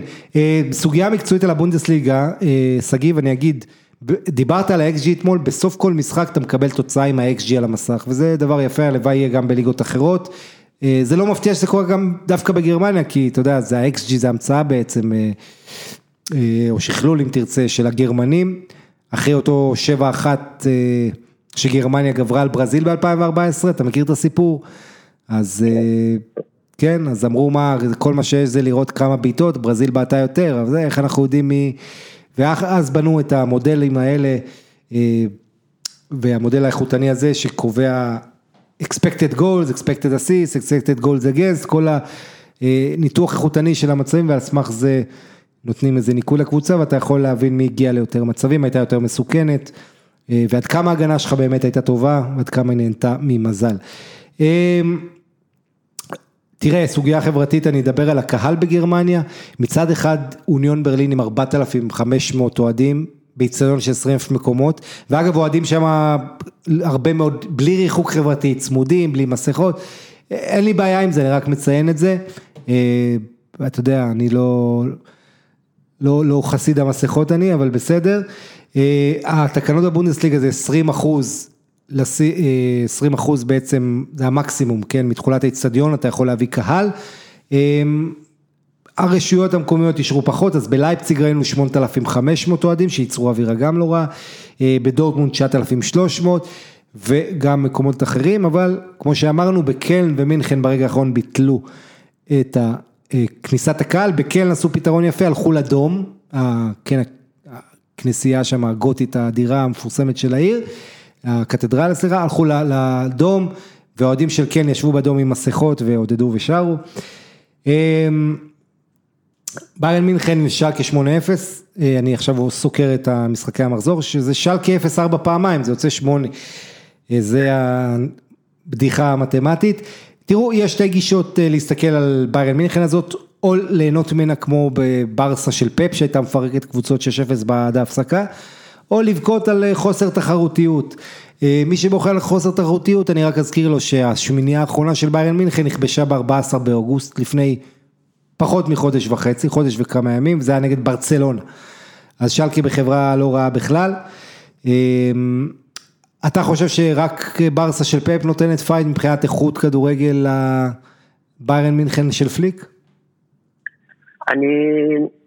תשמע, אני לא יודע אם אפשר לבכות על העניין הזה של... אה, אתה יודע, הסדר שיש בגרמניה מבחינת בעלות על מועדונים נותן כל כך הרבה, מנסה לתת לפחות כל כך הרבה שוויוניות, שקבוצות פשוט צריכות לעבוד קשה ולנסות לבוא ולקחת את זה, כמה שזה יהיה קשה. כן. אה, מסכים איתך, תשמע, שלקה, ההפסד האחרון יותר גדול שלה מ-8-0, 1967, מלחמת ששת הימים, אה, אז 11-0 היא חטפה ממנשן גלדבך, לבנדובסקי אה, שאגב, את העונה שעברה הוא כבש את כל השערים של ביירן תחת ניקו קרובץ', שהקבוצה הייתה תקועה ולא הייתה דומה למה שהיא היום. עכשיו הוא מבשל עם רבונה לתומאס מולר, וזה שלבנדובסקי יותר נהנה מלבשל שערים, והוא מסיים את המשחק הזה עם יותר בישולים משערים, גם אומר לך משהו על המכונה הזאת של ביירן מינכן, אה, אבל עם השער שלו בפנדל, שהוא גם סוחט אותו, אה, לבנדובסקי מגיע למקום השני בכובשי ביירן מינכן בבונדסליגה, אחרי גרד מילר האגדי, עם 163 שערים של לבנדובסקי, שזה אפילו לא חצי ממה שמולר כבש, אבל זה יותר ממה שקרליינס רומיניגה האגדי של המועדון הזה, אה, כמובן גם היושב ראש כבר הרבה שנים, אה, שבדיוק אוליבר קאן אמור להחליף אותו ועובר את החפיפה בשנה הזו. אז אה, כל הכבוד ללבנדובסקי, אגב 200 שערים תחרותיים לתומאס מולר עם השער הזה שמגיע מהבישול הנפלא של לבנדובסקי. אה, זה השער יכול להיות יותר יפה, אבל צריך להגיד את האמת, השוער של שער כפרמן אשם בגול הזה, עבר לו מתחת לידיים. אה, סרג' גנברי לא רק שלושה, הוא כובש במחזור ראשון, הוא כובש גם את השער הכי מהיר אי פעם בפתיחת עונה, ארבע דקות 204 שניות מהפתיחה, שעובר שיא שעה שייך לטורסטן פרינגס, מי שזוכר, לפני 18 שנה, כן. אה, מה עוד? משחק עשירי ברציפות של לבנדובסקי כובש נגד שלקי, אני לא חושב שהיה בליגה גדולה, או בכלל, צריך נתון מטורף. תחשוב, עשרה משחקים רצופים נגד שלקי, שהוא כובש לבנדובסקי. הם לא נהנים לפגוש אותו. לא, לא, ממש לא. ואתה יודע, גם דורטמונד לא, אבל לא היה דורטמונד האקסיט. אה, אבל אה, שלקה זה כאילו, הוא עדיין יש לו משהו בלב לדורטמונד. דיברנו על דורטמונד, דורטמונד מנצחת 3-0 את מנשנגלדבך, זה קרב צמרת, עונה שעברה זה היה מקום שני נגד רביעי בסיום העונה, שתי נציגות לליגת אלופות של גרמניה. אה, מנשנגלדבך לא רעה, מחצית ראשונה גם הייתה די שווה, מחצית שנייה הפערים קצת אה, נפתחו, דורטמונד בסך הכל עם ארבעה איומים למסגרת במשחק הזה ושלושה שערים, היא לא פתחה טוב, אבל מה שמעניין במשחק הזה, דורטמונד במערך 3-4-3 של אה, לוסיאן פאבר, אתה זוכר, עונה שעברה הקיצוניים עשו את העבודה. מצד אחד גריירו, מצד שני חכימי, אז גריירו פצוע וחכימי באינטר, והיו להם בכנפיים את טורגן הזאר ואת תומה מונייה. מונייה שחקן לא רע וייתן עוד הרבה, טורגן הזאר אני לא חושב שזו העמדה שלו. טורגן הזאר נפצע דקה 19, מה עושה לוסיאן פאבר? כולם בטוחים שהוא הולך להכניס את מרקו רויס שחוזר מפציעה והנה מול גלדבך הקבוצה בה גדל, אגב עם לוסיאן פאבר שהיום מאמן אותו בדורטמונד. אבל לא, הוא מכניס את אה, פסלק, פליקס פסלק, שחקן שלא שיחק 1,127 ימים במדי דורטמונד. וואו. כן, זה מטורף פשוט, הוא, הוא היה בעונה האחרונה מושאל לפורטונה סיטארד ההולנדית, אגב, עיירה מאוד נחמדה, סיטארד, אה, אבל הוא שיחק בליגה ההולנדית, לפני זה הוא היה בנוריץ' והופנהיים, אה, אתה יודע, הוא חזר ופאבר הסביר שלא היה לו פשוט מישהו יותר מתאים, איכשהו, אתה יודע, שחקן שאף אחד לא בנה עליו, אבל מה לעשות, גררו ושמלצר פצועים. אה, באמת לא היה הרבה אופציות, רויס רק חוזר, מ... עדיין הוא לא רוצה יותר מדי לסכן אותו, ופסלק לא רק עלה, הוא גם שינה את המשחק, הוא באמת שיחק טוב, קיבל ציונים גבוהים בתקשורת הגרמנית, אה, ומחמאות גם מפאברה מאמן וגם מלותר מתאוס, אה, שהיום הוא פרשן, פשוט סיפור נהדר. וגם השער הכי צעיר אי פעם בבונדסליגה ואולי בליגה גדולה בכלל, ג'וד בלינגהם בבכורה בבונדסליגה בגיל 17, מה זה 17? הוא יליד 2003, מבשל את ג'ובאני ריינה, יליד נובמבר 2002, זאת אומרת גיל 17 בישל לגיל 17 את השער הראשון של בורוסיה דורטמונד בעונת 2020-2021, הם ביחד גיל 34, שנה, שנה וחצי יותר צעירים מהגיל של קריסטיאנו רונלדו לבד, שתבין מה זה מדהים, על בלינגהם אני... מדהים אותי ששניהם בהרכב, ששניהם משחקים. אה, תשמע, זה הרלינג הולנד הוא ותיק פתאום, וג'יידון סנצ'ו זה סבא, זה פשוט לא ייאמן הצעירים האלה, שמשחקים יחד, וזה חוויה, חוויה לעיניים, אתה יודע, פשוט כיף. ארלינג הולנד גם כובש פנדל אחרי שאותו ריינה שכבש את הראשון הוכשל. והשער השלישי היה באמת קינוח יפה, ראית את זה, התחיל בקרן מצד שני, יצאו למתפרצת, סנצ'ו הוביל, מצא את הולנד בתזמון מושלם, והתיאום בין השניים האלה, סנצ'ו והולנד, בהנחה שסנצ'ו לא עובר ללחם ליונייטד, אלא נשאר, יכול בהחלט להוביל אותם לפסגות אסתטיות חדשות, שוב, אליפות מביירן מינכן, זה משהו שהוא דמיוני. אבל תן לנו הצגות מהשניים האלה כל שבוע ונהיה מאושרים. אמ, אגב, גול מאוד טיפוסי להולנד, עם כל העוצמות הפיזיות והמנטליות. אה, הרטה ברלין זו... היו שם המון... היו שם, היו שם המון עוצמות אה, אה, של מהירות וכוח, ואיכשהו גם, אני, אני חייב לציין את הפס הקטן הזה שסנטו נתן לו בסוף, אחרי, אחרי שהוא נתן ספרינט של מגרש שלם, לבוא ולתת פס כל כך רך ומדויק. כן, הוא עשה, הוא, הוא עשה את זה הרבה גם בזלצבורג, גם עונה שעברה בדורטמונד, זה, אתה יודע, כשהוא רץ, פותח מגרש שלם, אתה זוכר היה לו נגד פריז, הריצה הזו שהפכה ללהיט אה, ביו, ביוטיוב, או, או בוא נגיד ככה, גיף, בימינו קוראים לזה, עשו, עשו מזה גיף יפה, אה, שהוא פותח מבערים, זה אדיר, וכן, ההבדל בין העוצמה הזאת הפיזית לסיומת הרכה, בהחלט מרגשת, שימה עין העונה, שגיב אלרטה ברלין, קבוצה שהשקיעה הכי הרבה אה, באחוזים, כן, באופן יחסי. אה, מנצחת 4-1 את ורדר ברמן הרטה, המגן פקריק מקבל מהמגן מיטלשטט וכובש. דודי לוקבקיו, מתאוס קוניה, ג'ון קורדובה שהגיע מקלן, אה, כולם כובשים, היו להם ארבע כובשים ושלושה מבשלים במשחק הזה. ברונו לבדיה, מאמן של הרטה, כבר בסיום העונה עשה עבודה טובה מאוד. אה, והרטה אמורה להיות קבוצה שהעונה הזאת תיאבק על ליגת האלופות. אה, אז בואו נראה אם זה קורה. אה, שלושה לאנדרי קרמריץ', אני לא אכנס פה לסיפור שלו, אולי נעשה את זה שבוע הבא, כי אין לי זמן, אבל כן מפסידה להופנהיים 3-2. הופנהיים של הנס, שדיברנו עליו שאימן את ביירן מינכן, מול ביירן מינכן עונה שעברה. שטוטגרט אה, פרייבורג, אה, פרייבורג מנצחת 3-2, הקבוצה של שטרייר, זה ניצחון ראשון שלה בשטוטגרט מאז 2012, אבל שטוטגרט היא עולה חדשה, גם במשחק הזה לא מעט צעירים בולטים, כולל אה, סילס וואמנגיטוקה, וואמנגיטוקה, תגיד את זה, זה שם מאוד נחמד להגיד, וואמנגיטוקה, ילד בן 20 שצמח לשטוטגרט, מול 8,000 צופים, שטוטגרט נראתה לא רע, הימרה הרבה, אבל... את הנקודות היא תיקח כבר מול יריבה אחרת. אה, אוגסבורג 3-1 בחוץ על אוניון ברלין, חבל מאוד כי הקהל הנפלא של אוניון חזר. אה, פרנקפורט 1, בילפלד 1 ווולסבורג לבקוזן 0-0 ראשון העונה.